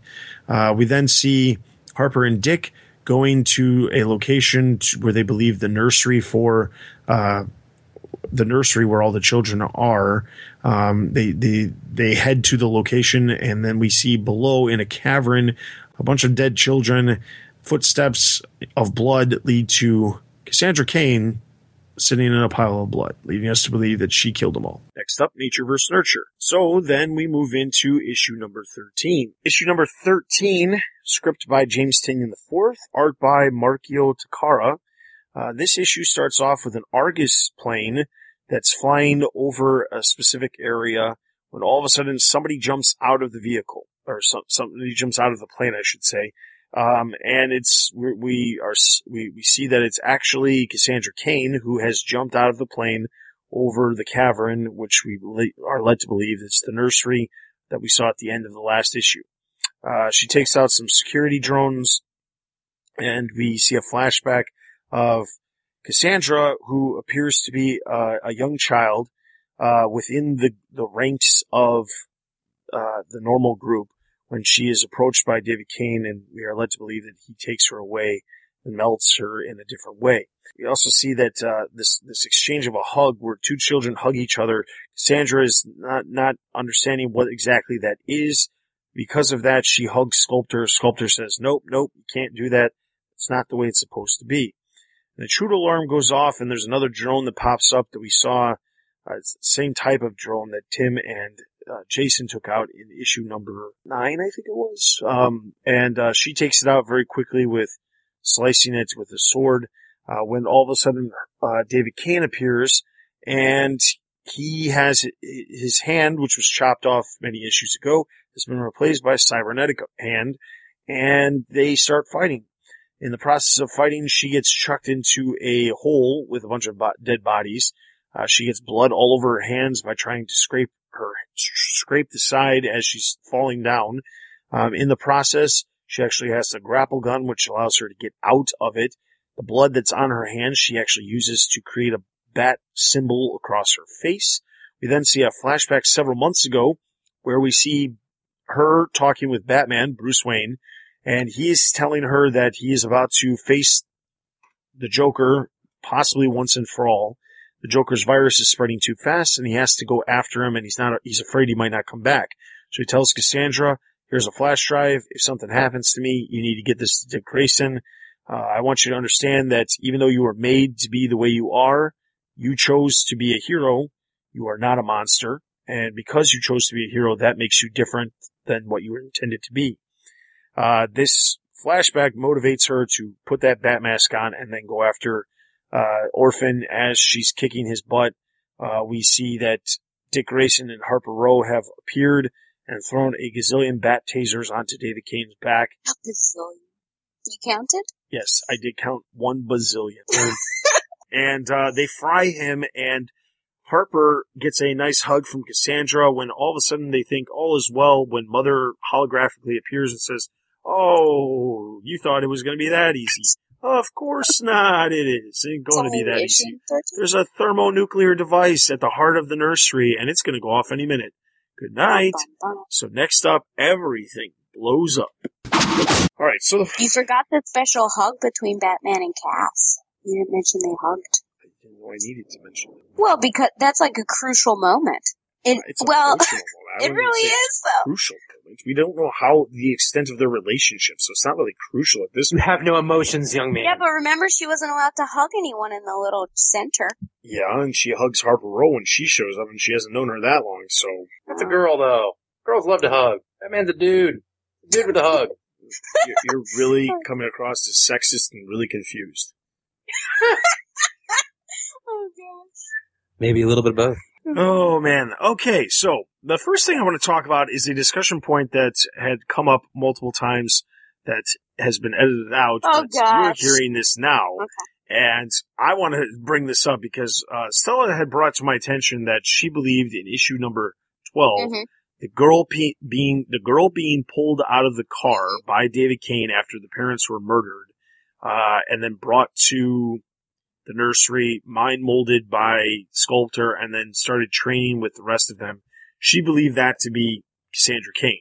So leading us to assume that obviously, well not assume, but leading us to believe that Cassandra Cain is not David Cain's biological daughter, which is entirely possible if you believe that's the case.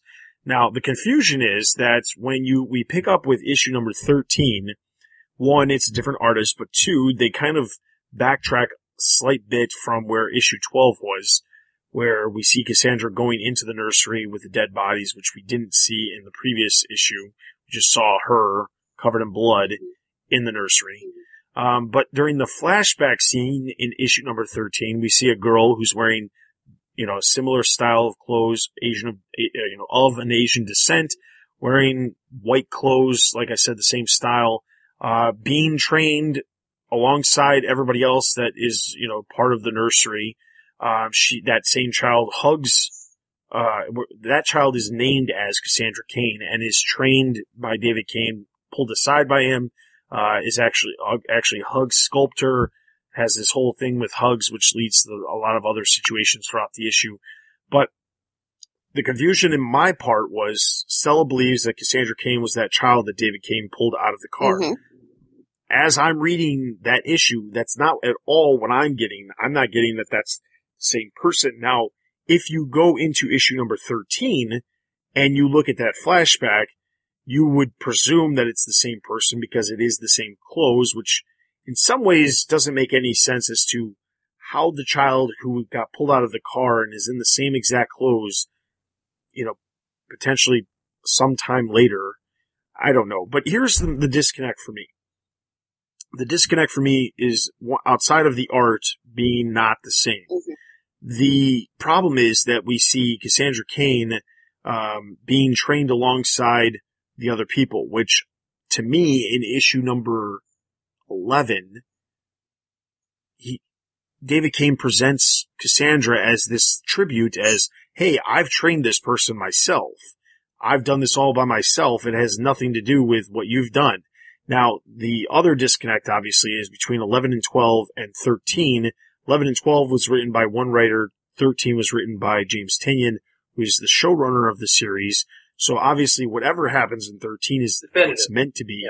Yeah, the definitive of what it's meant to be. But if you just read 12, because obviously if you read these as they come out, not all together, do you actually believe that based off of just what's shown in 12, which is really hard to differentiate since we know what's in 13, that that is Cassandra Cain being pulled out of the car? I think it is. Um, that's how I took it when I read it. At full disclosure, I read the the 12 and 13 in one setting, so I read them back to back. So reading them as a continuous piece, I very much felt that that was Cassandra. Yeah, absolutely. But like you said, it's it's the art that lets us not know for sure because we can't tell. I also think that since I was the one that I don't know if you cut that, but I was the one to say that. Oh, it got Guess what? cut. Don't worry. The Okay. brainy one.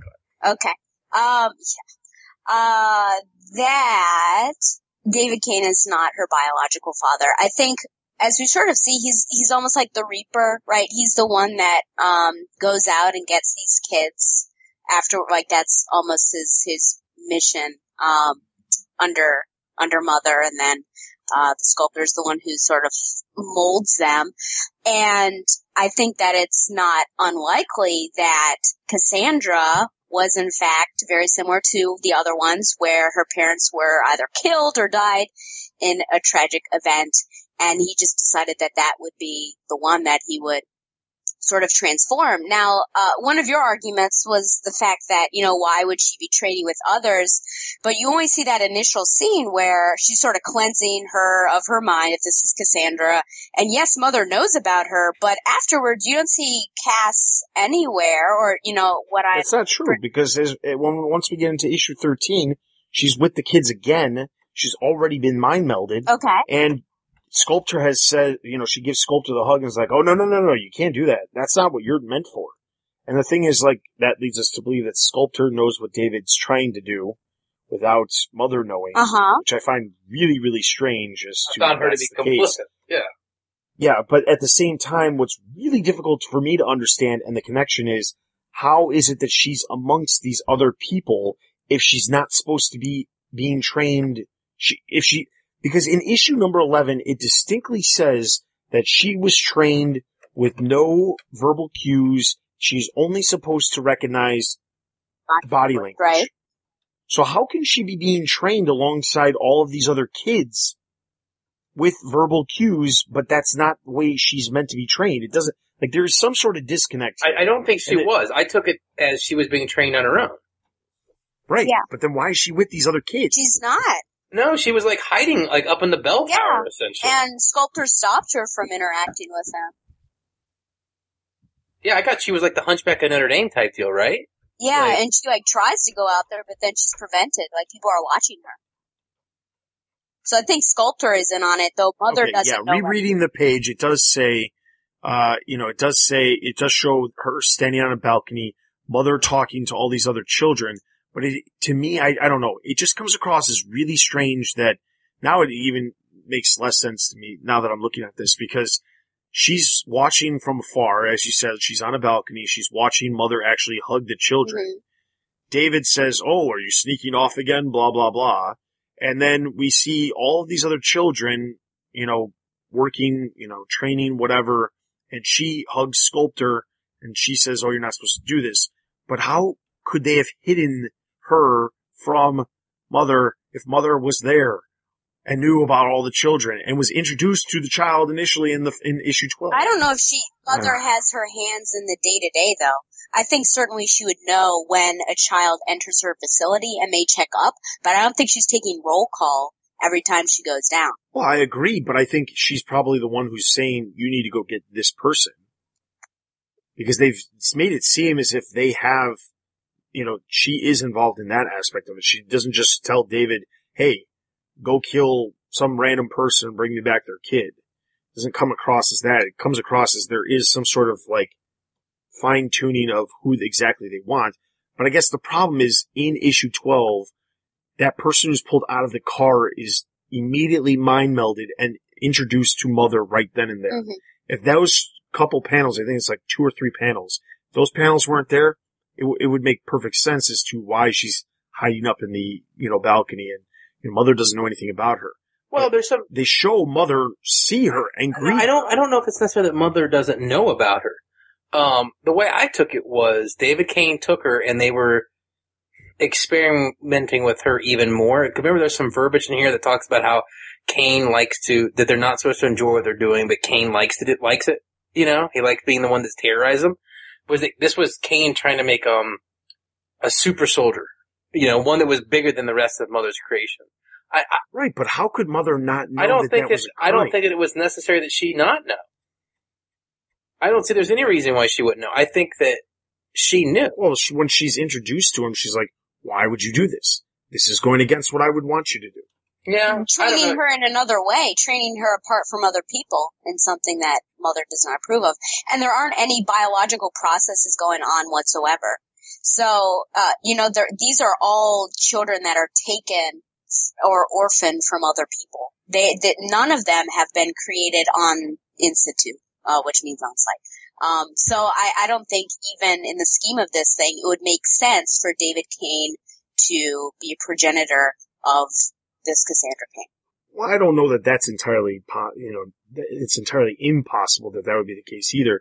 Because yes, fine, but it's not as if David Cain's walking around with the child inside of his, Pouch. you know, body. You know, Well, I guess this comes down to is is is it definitive?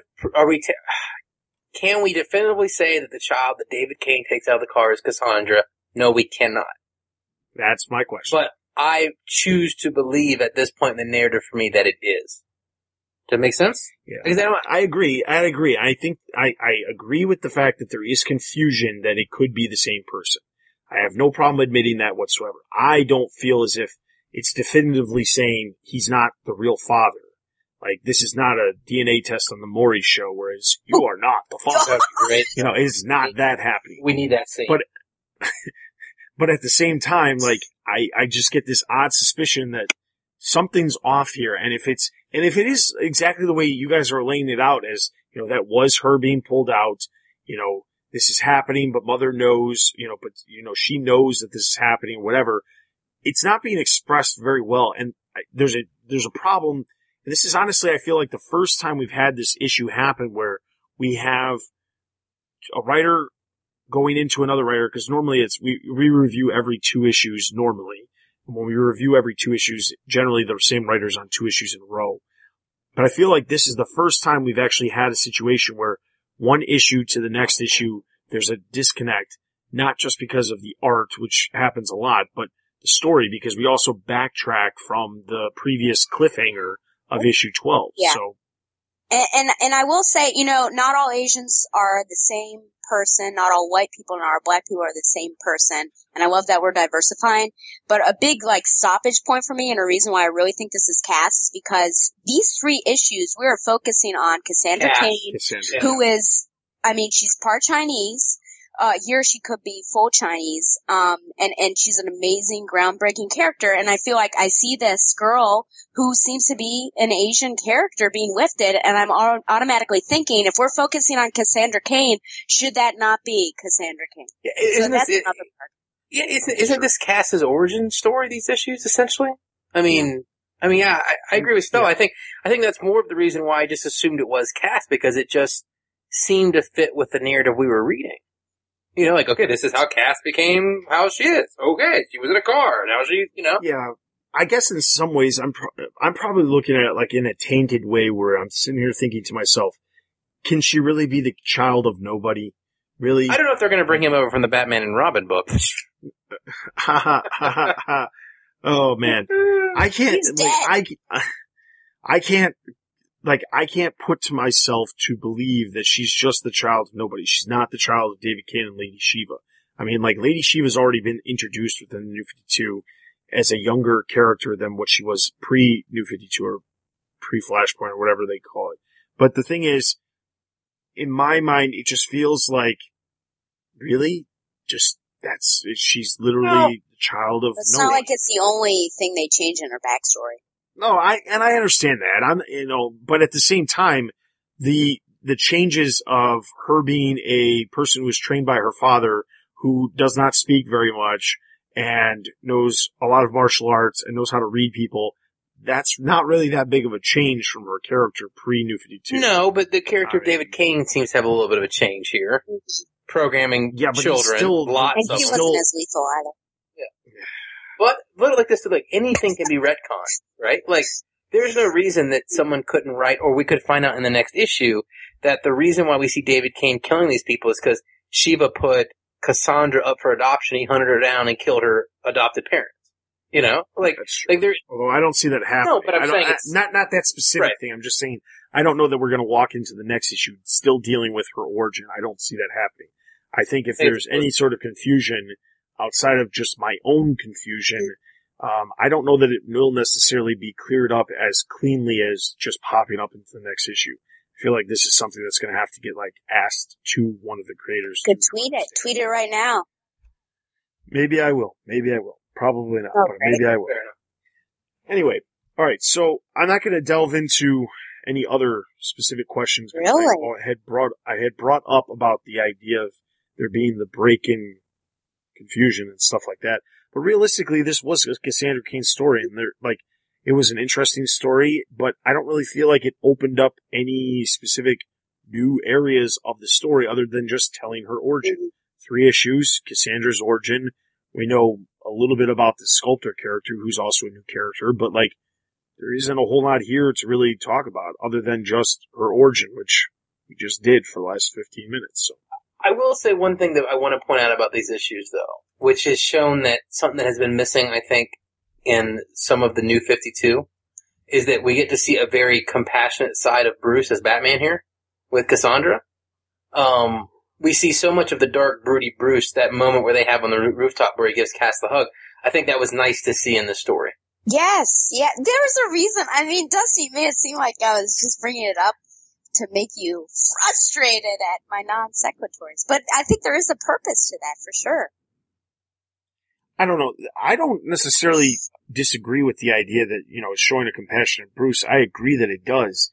But I think when you brought it up, Stella, I was feeling more on the lines of it's an important moment between the characters and like, I don't know that it's necessarily a mo- uh, important uh, moment between the characters. It's a compassionate moment between the characters, an emotional moment, but that's not necessarily to say that they, you know, we still don't know what their relationship is. Like, we don't know if maybe Batman was privy to what was going on with David Cain and Cassandra. We have no idea what their actual history is. I'm sure we'll find it out, but Well, I think it's a blessing. in my mind, it's nice to see that Bruce has this other side, which we don't see so often. I agree. I, I, I think this is kind of a blessing moment, though, isn't it? Like when this is the same blessing that he gives to a Robin when he becomes a Robin, or you know what I'm saying, or, or to any mm-hmm. other one of the sidekicks, or to Harper when he finally brought her in the fold. When he leans down and says, "You're a hero," isn't him that like almost like blessing her into the family in a way? I mean, that's the way I took it. Yeah, and, and I think there were in in that scene for me.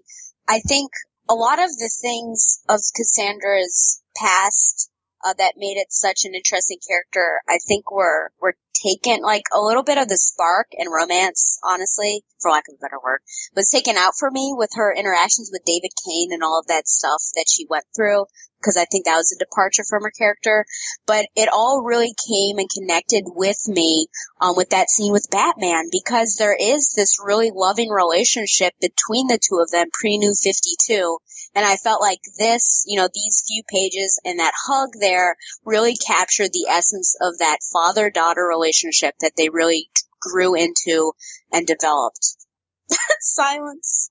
Killed him. All right, so starting off with issue 11, I'm going to give this one three out of five. Two and a half out of five.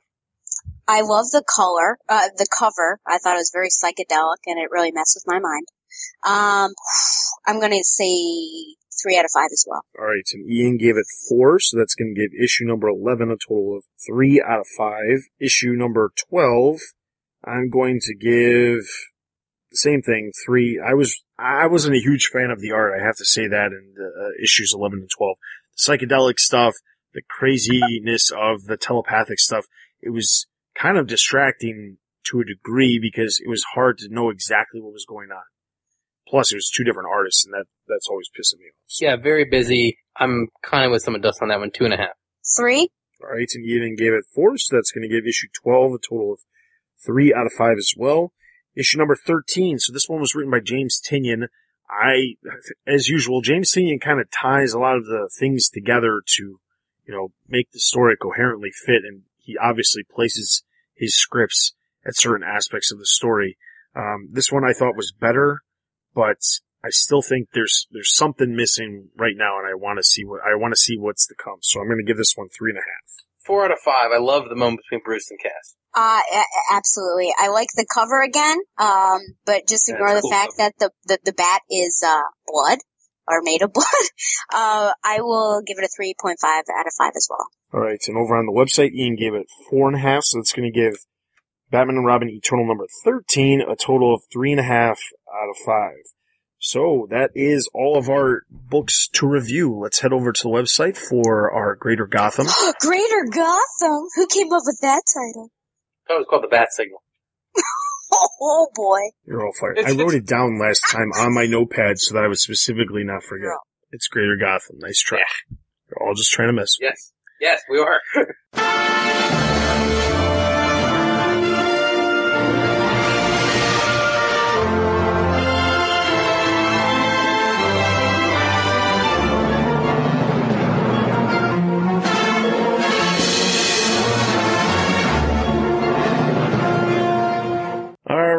So moving over to the website for Greater Gotham. First up, Batman Europa number two, reviewed by Mark. He gave it a total of four out of five. Batman along with Joker head to Prague in this issue.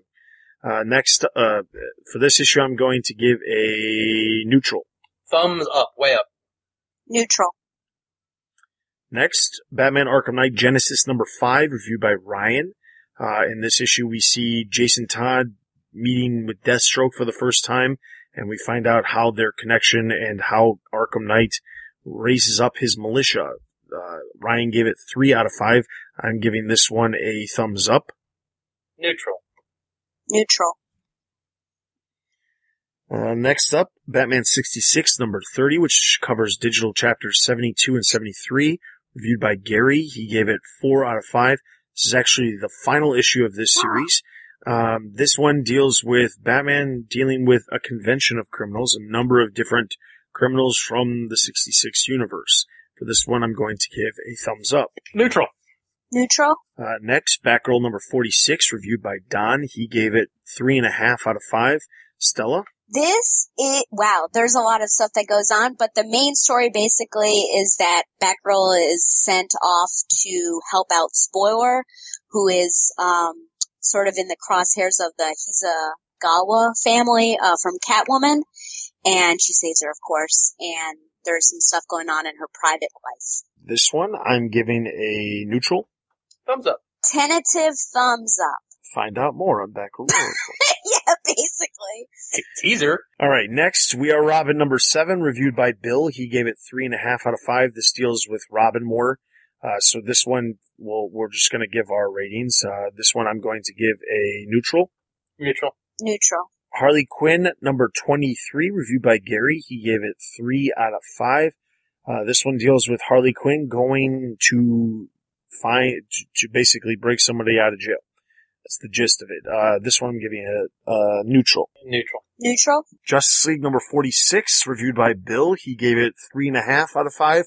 This one has the Justice League deal, or Wonder Woman dealing with mostly Wonder Woman. Batman doesn't appear very much in this issue. We have, uh, Mr. Miracle, we have Big Barda, we have Wonder Woman, uh, a lot of things dealing with Grail as well.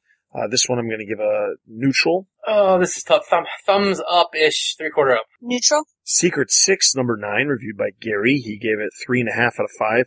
Uh, this one deals with the Secret Six dealing with uh, the craziness of the, the, the Justice League dark elements of the DC universe. Um, this one I'm going to give a thumbs down. Thumbs down. Neutral. Next, we have Justice League United number 16, reviewed by Ryan. He gave it a 1 out of 5.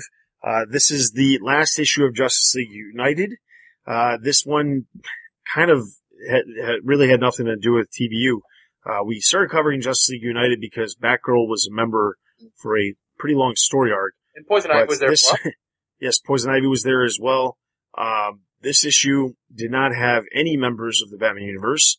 Uh, Stargirl was present. It was focusing on Adam Strange and his wife Alana Strange, but the gist of the, the issue was dealing with them, nothing to do with TBU. So thumbs down for me. Um, I'm going to be a little more generous than our friend here who gave it a one out of, and I'm going to give it a neutral. Neutral. Batman Arkham Knight number 12, di- which covers digital chapters 36 through 39, viewed by Ryan. Uh, this is the final issue, as I mentioned earlier, of this series. Uh, this, he gave it a total of four out of five. Uh, this one, basically the entire gist of this final issue is the, it leads up to what we see in Batman Arkham Knight in the beginning. Uh, it literally goes to the point where you see the cop in the diner uh, just as Arkham Knight actually begins. So for this one, I'm going to give a thumbs up. Neutral. Neutral. Next, uh, Batman 66 meets the Man from Uncle, which includes digital chapters one and two. It's reviewed by Gary. He gave it three and a half out of five. There's not a whole lot to say other than it's just basically the Men from Uncle with the Cape Crusaders. Yeah. Uh, in that 66 world. So this one I'm going to give a neutral. Neutral. Neutral. Next, Robin, Son of Batman, number seven, review by Ryan. He gave it three and a half out of five. Uh, this also deals with Robin War, so I'm going to give this one a thumbs up. Uh, thumbs neutral. Thumbs up. It's tough, isn't it? Yeah. It's It tweener. is. Yeah. Yep. The Robin War is a tweener. All right, next, Gotham by Midnight, number 12, reviewed by Jim. He gave it 5 out of 5. Uh, this is the final issue of this series as well. Uh, this deals with the Spectre, uh, in the midst of the zombie apocalypse, essentially. Uh, I actually, I surprisingly really enjoyed this final issue. I'm gonna give it a thumbs up. This was a cool way to end the series. Thumbs up. Thumbs up, I'll miss it. Next, Teen Titans number 15, reviewed by Jim. He gave it 3 out of 5. Uh, this one we deal with, uh, the Robin War as well. So with this one, I'm gonna give me a neutral. Neutral. Neutral. Next, Titans Hunt number 3, reviewed by Jim. He gave it 4 out of 5. This one deals with Grayson, Donna Troy, and Aqualad, and a number of other members of the old Teen Titans from pre-Flashpoint, also current Flash, or post-Flashpoint, so just say not necessarily Teen Titans, or as in post-Flashpoint, they were never Teen Titans, such as Dick Grayson. Uh, this one I really enjoyed. Uh, I'm, I'm still enjoying the series. Uh, thumbs up. Anything with Donna Troy will probably get a thumbs up for me, and this one does. I don't understand. Why you guys like it thumbs down? I don't know. This is like month in, month out, No, every I time. gave it a neutral last time, I think, but I don't just think don't so. Like it. Good thing All you're right, not covering next. it. Next, Justice League of America number six, reviewed by Tyler. He gave it three out of five. Uh, this one deals with, uh, Rao and the Temple, or Rao and Batman basically outlasting everybody else because he believed all along, as usual, that Rao was a bad guy and everyone was like, hey, he's a good guy. Uh, so, uh, for this one, I'm going to give a neutral. Maybe no book uh, has been hurt more by these stupid DC delays in the past couple months than this book. It's been so long that I almost forgot what was going on. So, on that point, I'm going to give Well, it thumbs. doesn't, It's been forever. It doesn't. It doesn't help that uh, what was it? Issue number uh, five ended up being a Martian Manhunter story because Yeah. they it had been so long they just They said put it "Screw out." We're going to put out something. Yeah. But it has nothing to do with anything else. Uh, and I don't think that's a DC delay. I think that's uh, it's finally catching up that Bryan Hitch, as the writer slash artist for a book that includes so many characters, anybody who thought this was a good idea as a monthly book was just not thinking about the likelihood of this being possible. So, no, it, that, that's why it gets a thumbs down for me. That's necessarily bad, but I just forgot what was going on. Neutral. all right, next DC Comics Bombshells number seven, dis- which includes digital chapters 19 through 21. Reviewed by Stella. She gave it five out of five. Stella. Ooh. I did. I was like, that shocked me. At first I thought, oh, was there a mistake? Um, yes. So this was actually the first issue that each of the different parts is the same storyline and they're all following this group known as the Batgirls. And you can sort of think of it as uh, almost a Dark Knight take on, um, you know, the mutants changing over to the, are they the Bat Boys? Because they're, they're sort of taking their nod from Batwoman and becoming their own little league as Batwoman is off. And um, so Felicity Smoak pops up, which is interesting. There's almost a We Are Robin sort of vibe, which I'm not too sure about right now. Uh, but just an interesting group of uh, uh, young ladies led by Harper Row to a certain extent. Alicia pops up as well.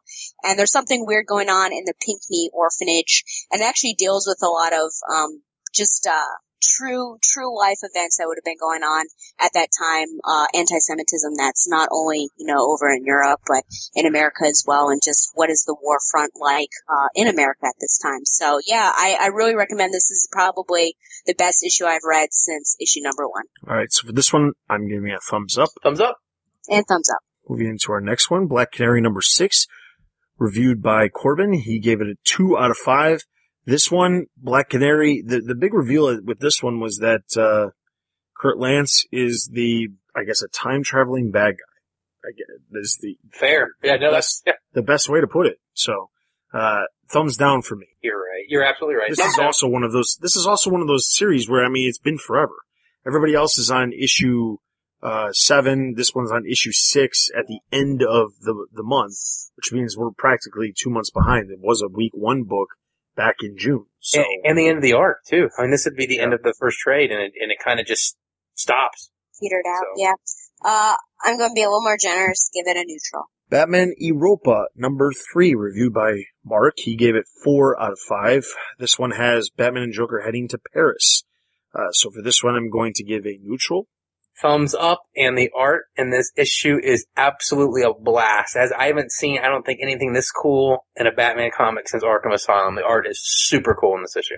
Uh, neutral. There was an issue of, I believe it was Batman and Robin, right before New 52. It was the last issue of Batman and Robin. It reminded me a lot of that, where because it was like crazy, crazy art.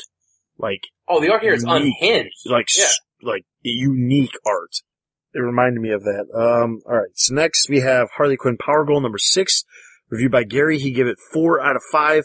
This one is the final issue of the series. Power Girl and Vartox are at a wedding and it does not go as planned as you all expected.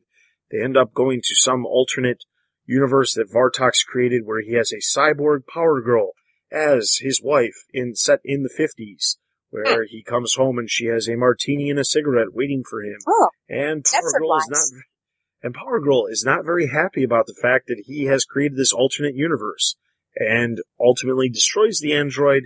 They, uh, get back to their normal time frame. They travel through time and they get back. So, probably the only issue of this series that I've actually described. But I was just about to say, final issue. people take note. He just gave a summary. I was, I was waiting. So for this one, I'm going to give a neutral. I'm going to give it a thumbs up if you, if it, I mean, it's more of the same. You either hate it or, or love the series. Neutral. All right, and finally, Justice League number 47, reviewed by Bill. He gave it four out of five. Uh, with this issue, we basically have the Justice League working. They're they're basically they have now become the Justice Gods, as they are all new gods in some way, shape, or form. Uh, we are we we see that the crime syndicate is being broken out of jail, um, specifically to deal with the impending doom of what is to come. So for this one, I'm going to give a thumbs up. It's, uh, it, it, it gets to where it needs to get. I'm, I'm unfortunately going to give this one a neutral. Neutral. All right, so that is all of our books. There's lots of books in the last three weeks. Be sure to check out all those reviews over on the website for detailed synopsises of, or synopses. There you go. Yes, I knew she was going to correct me if I didn't say it correctly. So, uh, for, for detailed synopses of all of these issues, be sure to read them over on the website. In addition to that, I also want to point out that I am looking now that it is the new year and we have some new You're series coming up members? with uh, no Stella. I'm not looking for new cast members. I feel like you want me to look for a new cast you member. just told Ed and I we were fired a couple minutes ago. I feel like I deal with this every single episode. You complain that you're going to get fired, even though I've never fired you. it's not like one of those situations where like I fire you and then you you just like reappear. You fired us 27 minutes ago. I did. Oh. Yeah. It was that long ago? Yeah, about 27 minutes ago. Just saying. It's okay if you forgot. We're not going to bring it back up. We already did. but- That was, that, that was Stella. Don't blame that on me. All right. So, uh, with the new year, uh, we are in the need of a couple of new comic book reviewers. I'm looking for, well, I'm not even going to put a number on. I'm looking for a couple of people. Uh, we have a couple of different books that I'd like to start covering, uh, probably until they get canceled because they probably aren't going to be around for very long. It's, it, it's, it is the case, but I'm looking for a couple of reviewers. honest. Yes. Uh, so, so probably short term, but nonetheless, uh, also we have, like I said, a good group of people who are reviewing books over on the website. But, uh, if we could get a couple more people, that's always great. So we could get, uh, you know, everything I would prefer to be covered, per, covered.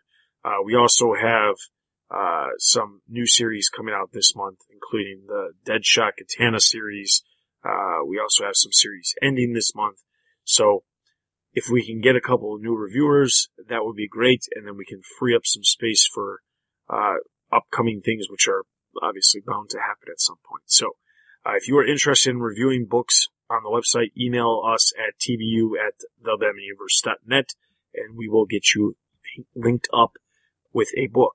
Uh, in addition to that, uh, let's jump into our listener Q and A's. This is called just- the bat signal, right? okay.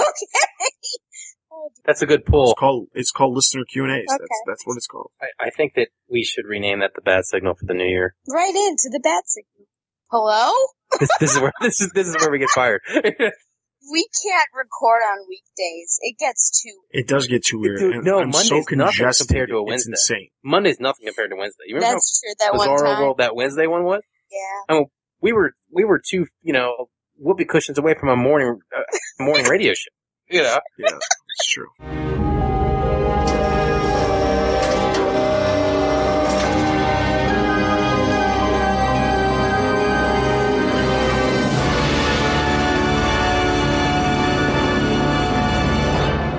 So my, my co-hosts have informed me that we need to rename our listener Q and A's the Yes. Bat Signal. I'm just going to go with it. I don't have the energy to to uh, disagree with them at this point. So we're going to move into the Bat Signal, formerly known as the listener Q and A's. Very good. Very well. So, first up, we have Gary, who has written in and said, another terrific podcast. Thanks, guys. I agree with your comments about things looking up for TBU. Though I am not a fan of the Robo-Bat concept itself, literally rebooting Bruce Wayne and Joker is a great idea. Batman had grown into such a single-mindedly grim character, I wasn't, I really wasn't able to enjoy it. Now, though, I am hopeful that Bruce is going to get a sense of innocence and hopefulness instilled in him. I am assuming Joker had a similar rebirth, however they decided, however they decide to explain it. Maybe Joker will lose the filthy Hannibal Lecter part of his personality, which really turns me off, while still being the biggest big bad out there. It should be interesting watching both their natural personalities manifest as the story continues. This is really promising. I am also very happy with the situation with the Robins, and it will be interesting to see how they react when Bruce is back in the cowl. How will a more light-hearted Bruce interact with Damian as Robin? Will that team still work? Bruce and Duke Thomas are developing a very interesting relationship. Are they the future dynamic duo? If so, what happens to Damian? So many questions and so many interesting ways they can go. I can't wait to see what is in store for us. I also really like how they're developing Duke Thomas. He is getting some real world fighting experience and has been thinking he was pretty badass. But in We Are Robin number seven, when he witnesses the physical prowess of Jason and Tim, he finally understands what it will take to be a real Robin. Hopefully this is the beginning of Duke taking the concept of Robin more seriously. This, there is also an interaction between Duke and Damian in the prison cell, which might be the beginning of them working together more. Could be fun. The self-absorbed Finish it. the self-absorbed Damian playing off the more serious team-minded Duke. On the topic of Robins, you guys might, you guys make a great point about Tim and Jason being terrific together. They should have their own book. They work together so well. Alright, a bunch of different points here. Uh, first off, uh, going back to your comment about Bruce and Duke Thomas, in some ways, what they have, or what Snyder has been doing, at least with, in issue 47 with Duke and Bruce, he is building it towards them teaming together, which the way it's being built is not necessarily a bad thing. I feel as if Duke being thrown into the role of Robin in We Are Robin and, you know, him doing what he's doing in, in Batman, I don't know that it was necessarily the, the, the correct direction. I do agree that I, I, I'm glad that they are, you know, he's realizing that he's, he's kind of a joke when it comes to being a Robin compared to what is actually a Robin. So I, I, I appreciate the fact that he's realizing this, but at the same time, uh, you can see the natural progression of Duke and Bruce somehow becoming a team down the road, just the way it's being shown in Batman. So I, I, I like that. Uh, your other comment about, uh, Tim and Jason, I was specifically making a point that Tim should have his own book, but hey, if Jason can team with Tim and we can see something other than the crap that we've been seeing in Red Hood and the Outlaws and Red Hood Arsenal for the last, you know, four plus years, by all means, I'm for a Tim Jason book. So let's do that. Former You know- Robins. That's what They call. They could no. I, there's, I've got a title for this one. DC. If you want to use it, just call Dustin. He'll give you my address for a royalty check. They could just call it like Red or Reds. Red Robin, Red Hood, right? No. There's no, there's not going to be a royalty check coming out, I'm sure. they- They'll take Uh, what they want. Really? Well, dude, when when that when, pro- when that book comes out, I'm gonna I want you I'm going to drive to your house with a copy of it and just be standing on your front doorstep when you wake up. Like Uh-oh. That's fine. That's fine. This- and when that happens, I, I'm not real sure why you would have to wait till the issue actually came out, since solicitations come out three months in advance. it would be more dramatic. okay. Okay. Okay. But Don't at the same time, anything. Hold I it think over that your head. I have a hard time believing that they would name the book Reds. I, I, or I now Red. now that's Ready? it's going to happen now. Believe it now. But No. the, on a serious note, I, I do want to see that book uh, because I, I I would much rather see Tim and Jason than the freaking Arsenal. I will say this though, if you listen to some of Snyder's interviews when he talks about Joker, and then I just listened to one, and it's a long story. I know people are like, "Is that all that guy does?" No, I just listened to one. It is all he Uh, does. I mean, it was it was a long story, but I ended up re-listening to one in a long car ride very recently, And it was funny he was talking about him writing the Joker. And he says repeatedly that he doesn't think the Joker's insane. He thinks he's just evil and his insanity covers it up. So unfortunately, Gary, I think you might be seeing a worse version of the Joker here because if Snyder thinks he's at his core is, is just totally evil and only uses the insane shtick to cover it up. So he gets sent to Arkham essentially and not Blackgate. Um, what we could be seeing is, is a, a stripped down Bruce Wayne and a stripped down Joker could be even more of the Hannibal Lecter in there. So Yeah. that could be bad for you. Be bad for Bruce's girlfriend too. Oh, she's dead. Yeah, she's dead. That's so Yeah. sad. I that's probably what that. that's probably what ends up forcing him to go back to the cowl. Uh oh. I would say Uh-huh. probably 100% right. Yeah. um. Well, it's funny because you keep uh, Jerry. You keep um, talking about Damian, Damian, and I think to myself, poor Damian has been shipped off to an island because I don't think Snyder wants to deal with him. And while I do think that would be the great partnership to have, I don't think it's going to happen. Um, Bruce and Duke, I'm not really on board for it, but I feel like that is the way that we're we're going. Um, I don't know. It's there's so many Robins, and and it used to be. I feel like the time was that there was a definite ending point for a Robin, and then a new one would come in. But it's all like mishmash together. Like th- there's all these overlapping tenures that I just can't keep it straight. All right. So next, Albert says, "Hey guys, another great pod. As I have commented before, I'm a fan of Snyder. I think he has written some very solid arcs, but in no way do I feel he is infallible, as one of you guys seems to believe. Cough, cough. Ed. Hmm. I just think the defense that his book is continually a top book every month is invalid. It's Batman for God's sakes. Batman right now, hands down, is one of the top two or three comic book characters in pop culture right now. This website and podcast was around before Scott Snyder because it's Batman, not because Snyder brought him to the masses. Some may agree Christopher Nolan has had a big hand in Batman's recent popularity than anyone else. I just feel as though Snyder apologists seem to always point to the numbers, which I think would be high anyway. Don't get me wrong, Snyder has done a good job and has not steered the ship into an iceberg. I must say these long story arcs are a bit annoying, a bit well written. I just feel like there's a lot of filler lately, to be quite honest. I was not pleased, surprised, shocked to see Joker pop up in the last page of issue number 47, and most people, if they're honest with themselves, can't say they didn't expect a Joker appearance in this arc. Dustin, I may just be with you on steroids because I tend to agree with you on most things, but I tend to have a bit more radical view. Interesting. For example, when did Harper Row become more important than Damian?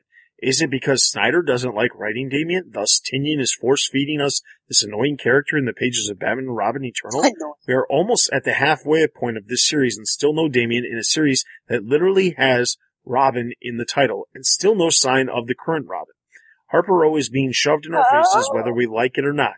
A character who has no extensive combat training whatsoever.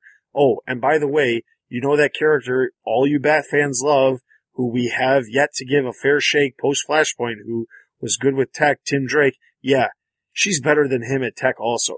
Give me a break. Did you write this, Dustin? Did you write No, this? but no, we'll get there. He's Dustin If on DC steroids. if DC has really decided to go s- with story over continuity, why are Snyder's story elements infecting everyone else's work except Geoff Johns?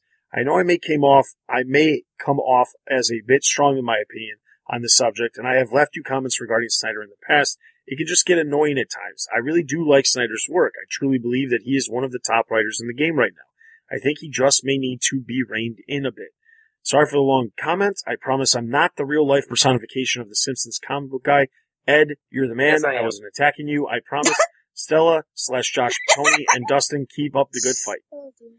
So I have to say I did not write this, but when I read this, I was I was smiling pretty big. I, I'm surprised I didn't, I'm surprised we didn't get an amen from you at the end of this. Yeah, I mean, like realistically, most people probably picture me as the Grinch, and you know when that smile comes across his face that curls Love it around, that was basically my Were face because I read this in but right around? Christmas too. So, you know, you got some really good points. Uh, I mean, That's, I'm uh, not going to sit here and deny some of these I ain't points. saying you're that's for wrong. sure. That's for sure. Yeah. Uh, but at the same time, like, I agree with you. You know, the thing is, it does feel like they have given Snyder a lot of reign. The, the, when it feels like they do rein him in a bit is by him not having as much of an effect on whatever's happening with the Eternals. You know, when Batman Eternal came out, he his name was on it, but he had said multiple times he was just kind of involved in some of the plotting points. Uh, same thing with this t- this time around. He, he blatantly said he is like so far removed from the series. His name's there, but it's Tynion's show. You know, and I appreciate the, him for doing that because not everybody has to do that. They could say, "Hey, my name is the top name. It's my book," but he's not like that. So I appreciate that part of it. But at the same time, the Eternals, even though they happen within the same universe and in some ways they're connected to what's happening in his titles, they are removed from what's happening. And I appreciate that because it is such a large story. Um, I do have to wonder right alongside you, you know, I've said multiple times that I'm not a big fan of Harper Row. I'm, I'm slowly, you know, warming up to the character just as I am with Duke Thomas. And I've said that before. Stella, every time I say that has to go, Because I'm because, shocked. because it's shocked. It's shocking.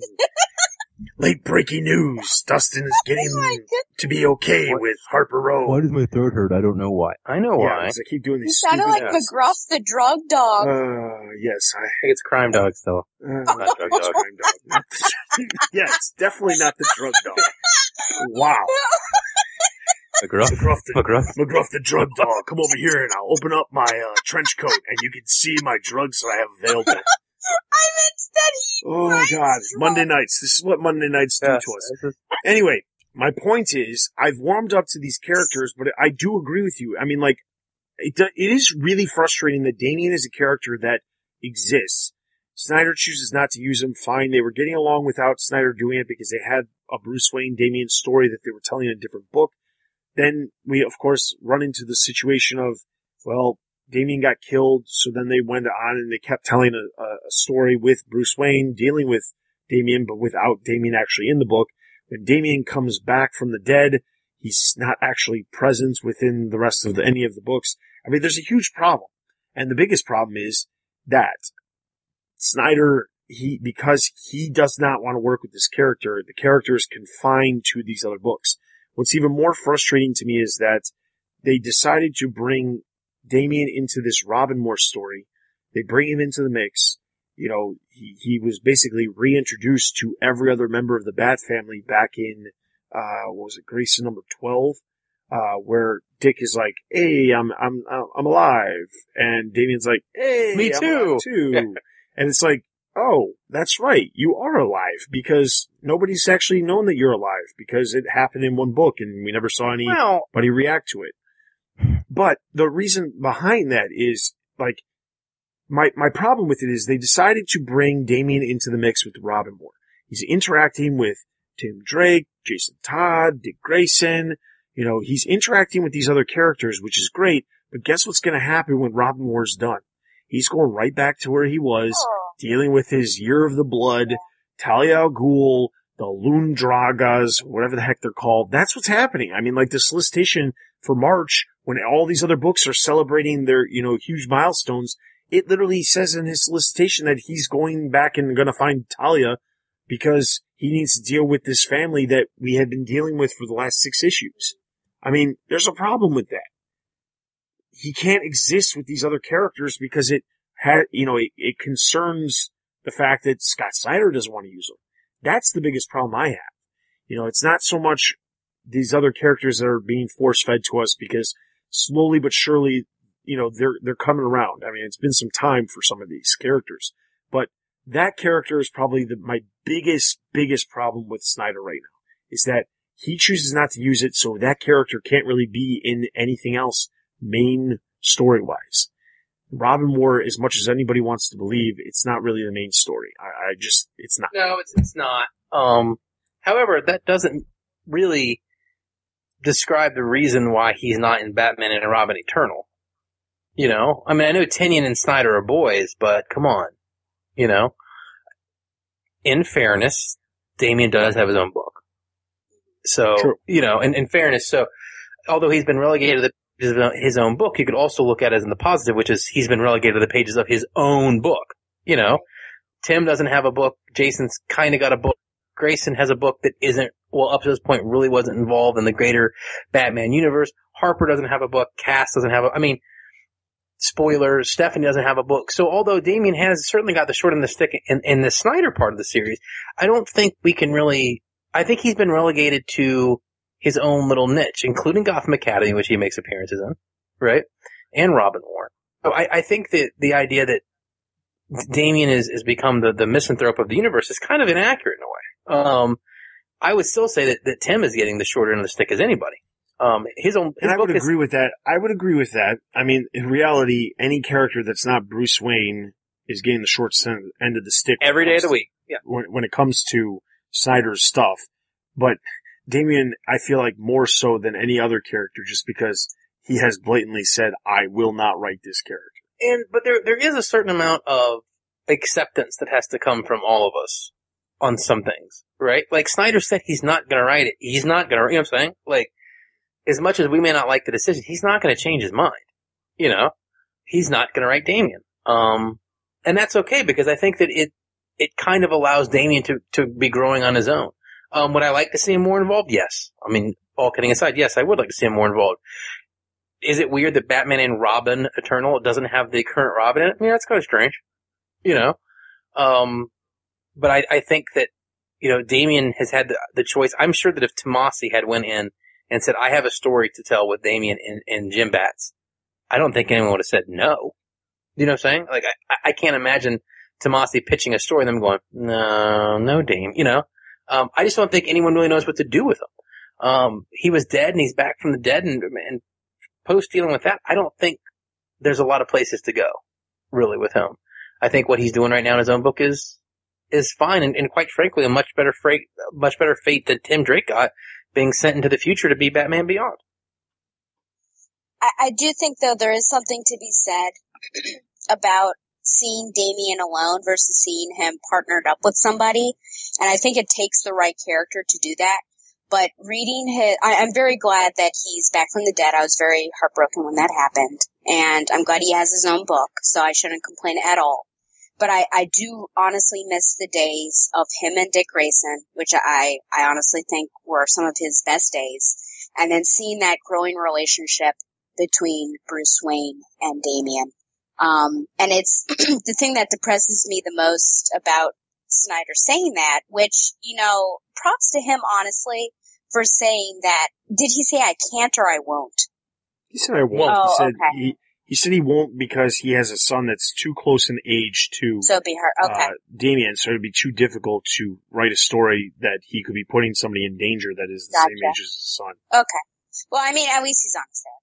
But it, it is sad though that you've got Bruce Wayne, he's coming back or whatever, but you know, his biological son is not with him. I mean, that's the depressing part. And he's choosing someone else who obviously has a tragic past, Duke. But I just really want Damian to be with, uh, with Bruce. And, you know, hopefully there'll be a good journey with Talia, but, you know, what we've seen so far has, in my opinion, been lackluster. So I'm hoping it'll pick up. And yeah, he's got sort of a, not really sidekick, but a partner in Nobody Jr. But, um, I just think there's something really special about Damian's relationships with, with other people, which is what we saw. And I think it was Jerry that commented on just his interactions with Duke in the cage, with um, Tim and Jason when they were below and everything. Even though he's making his smart aleck comments, uh, there is sort of, I, I think, some sort of regard towards them. So that's that's the only thing. But you, you're absolutely right that when we have a character and that character has his own book, we shouldn't complain. Um, and we don't have as much a right to complain as um, fans of Cass or Steph or Tim Drake, certainly. But I do at least find solace in the fact that Tim has. I, I honestly really like Batman Beyond, and I know that people want the Tim Drake of the here and now, but at least you do, and we do have a Tim Drake that I, I think has a, a great book, even though it is set in the future. Now, I, I will be curious, you know, since this was issue number 13 of Batman and Robin Eternal that we did this week, so we're halfway done with Batman and Robin Eternal now. Yep. Yep. Story's exactly halfway done. Do you guys think Damian will play any part? Because I haven't seen anything in Solicit. No, So Nope, he's not going to show it. up at all. I don't think he's going to pop up at all. No. Which is unfortunate, but I really feel like it's not going to happen. I would, you know, I'm not saying you're wrong, Dustin, but one would hope that he would at least get some type of extended obligatory cameo, right? Like, even if it was just in one issue. Yeah. Yeah. Even if it's just in one issue where they're like, we gotta go as Damian, da da da. I mean, I don't know. But one would hope that a celebration of Robin would include Bruce Wayne's own son and Ben Robin for a while. Yeah, the problem with that was if you remember, Batman Eternal basically was a celebration of Batman, and they didn't reference like, like he was, well, but entire in fair, series. Damian was dead when that was going on.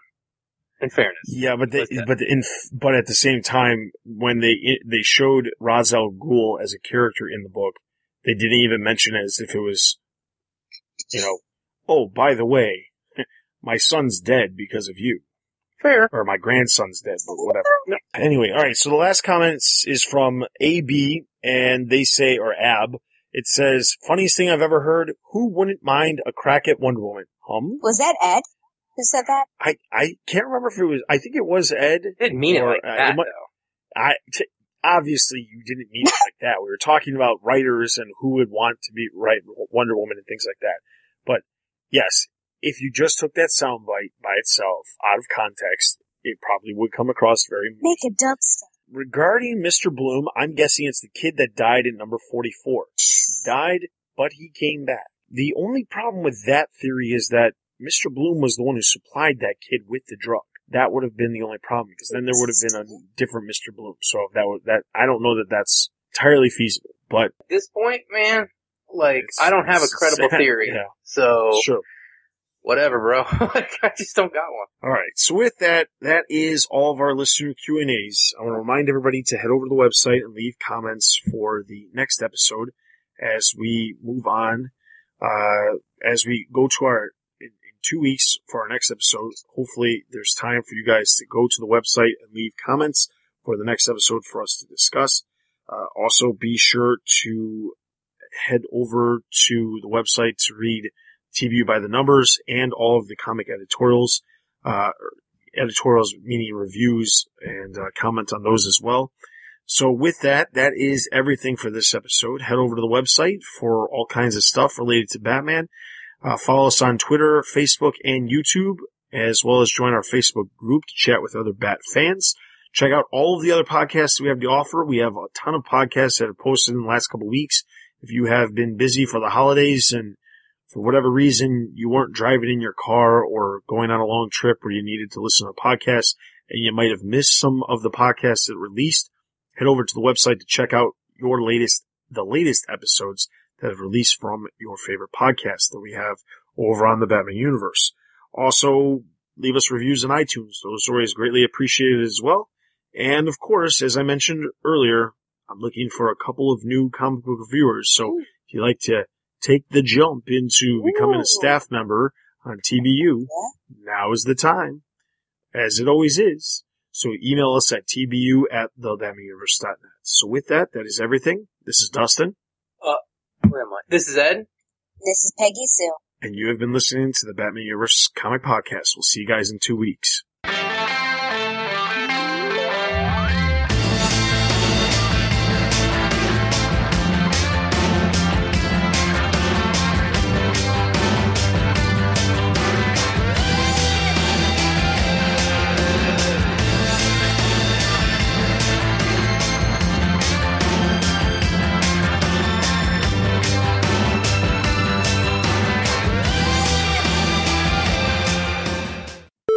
You think you're going to cut all of that out? I think I probably am gonna cut. You could put it in the that. bloopers reel. That's funny how you got so close to the mic. There is no blooper reel. Oh god. We could do this all night. It's it's it's like in a supermarket. Um, Clean up. Clean up aisle five. Aisle five. Clean up. yeah, or like ordering fast food where you can hardly understand what's going on. There's a Big Mac and some fries. That's exactly what it sounds like, yeah. And they give you chicken nuggets. They never get it right. Yeah. Oh dear.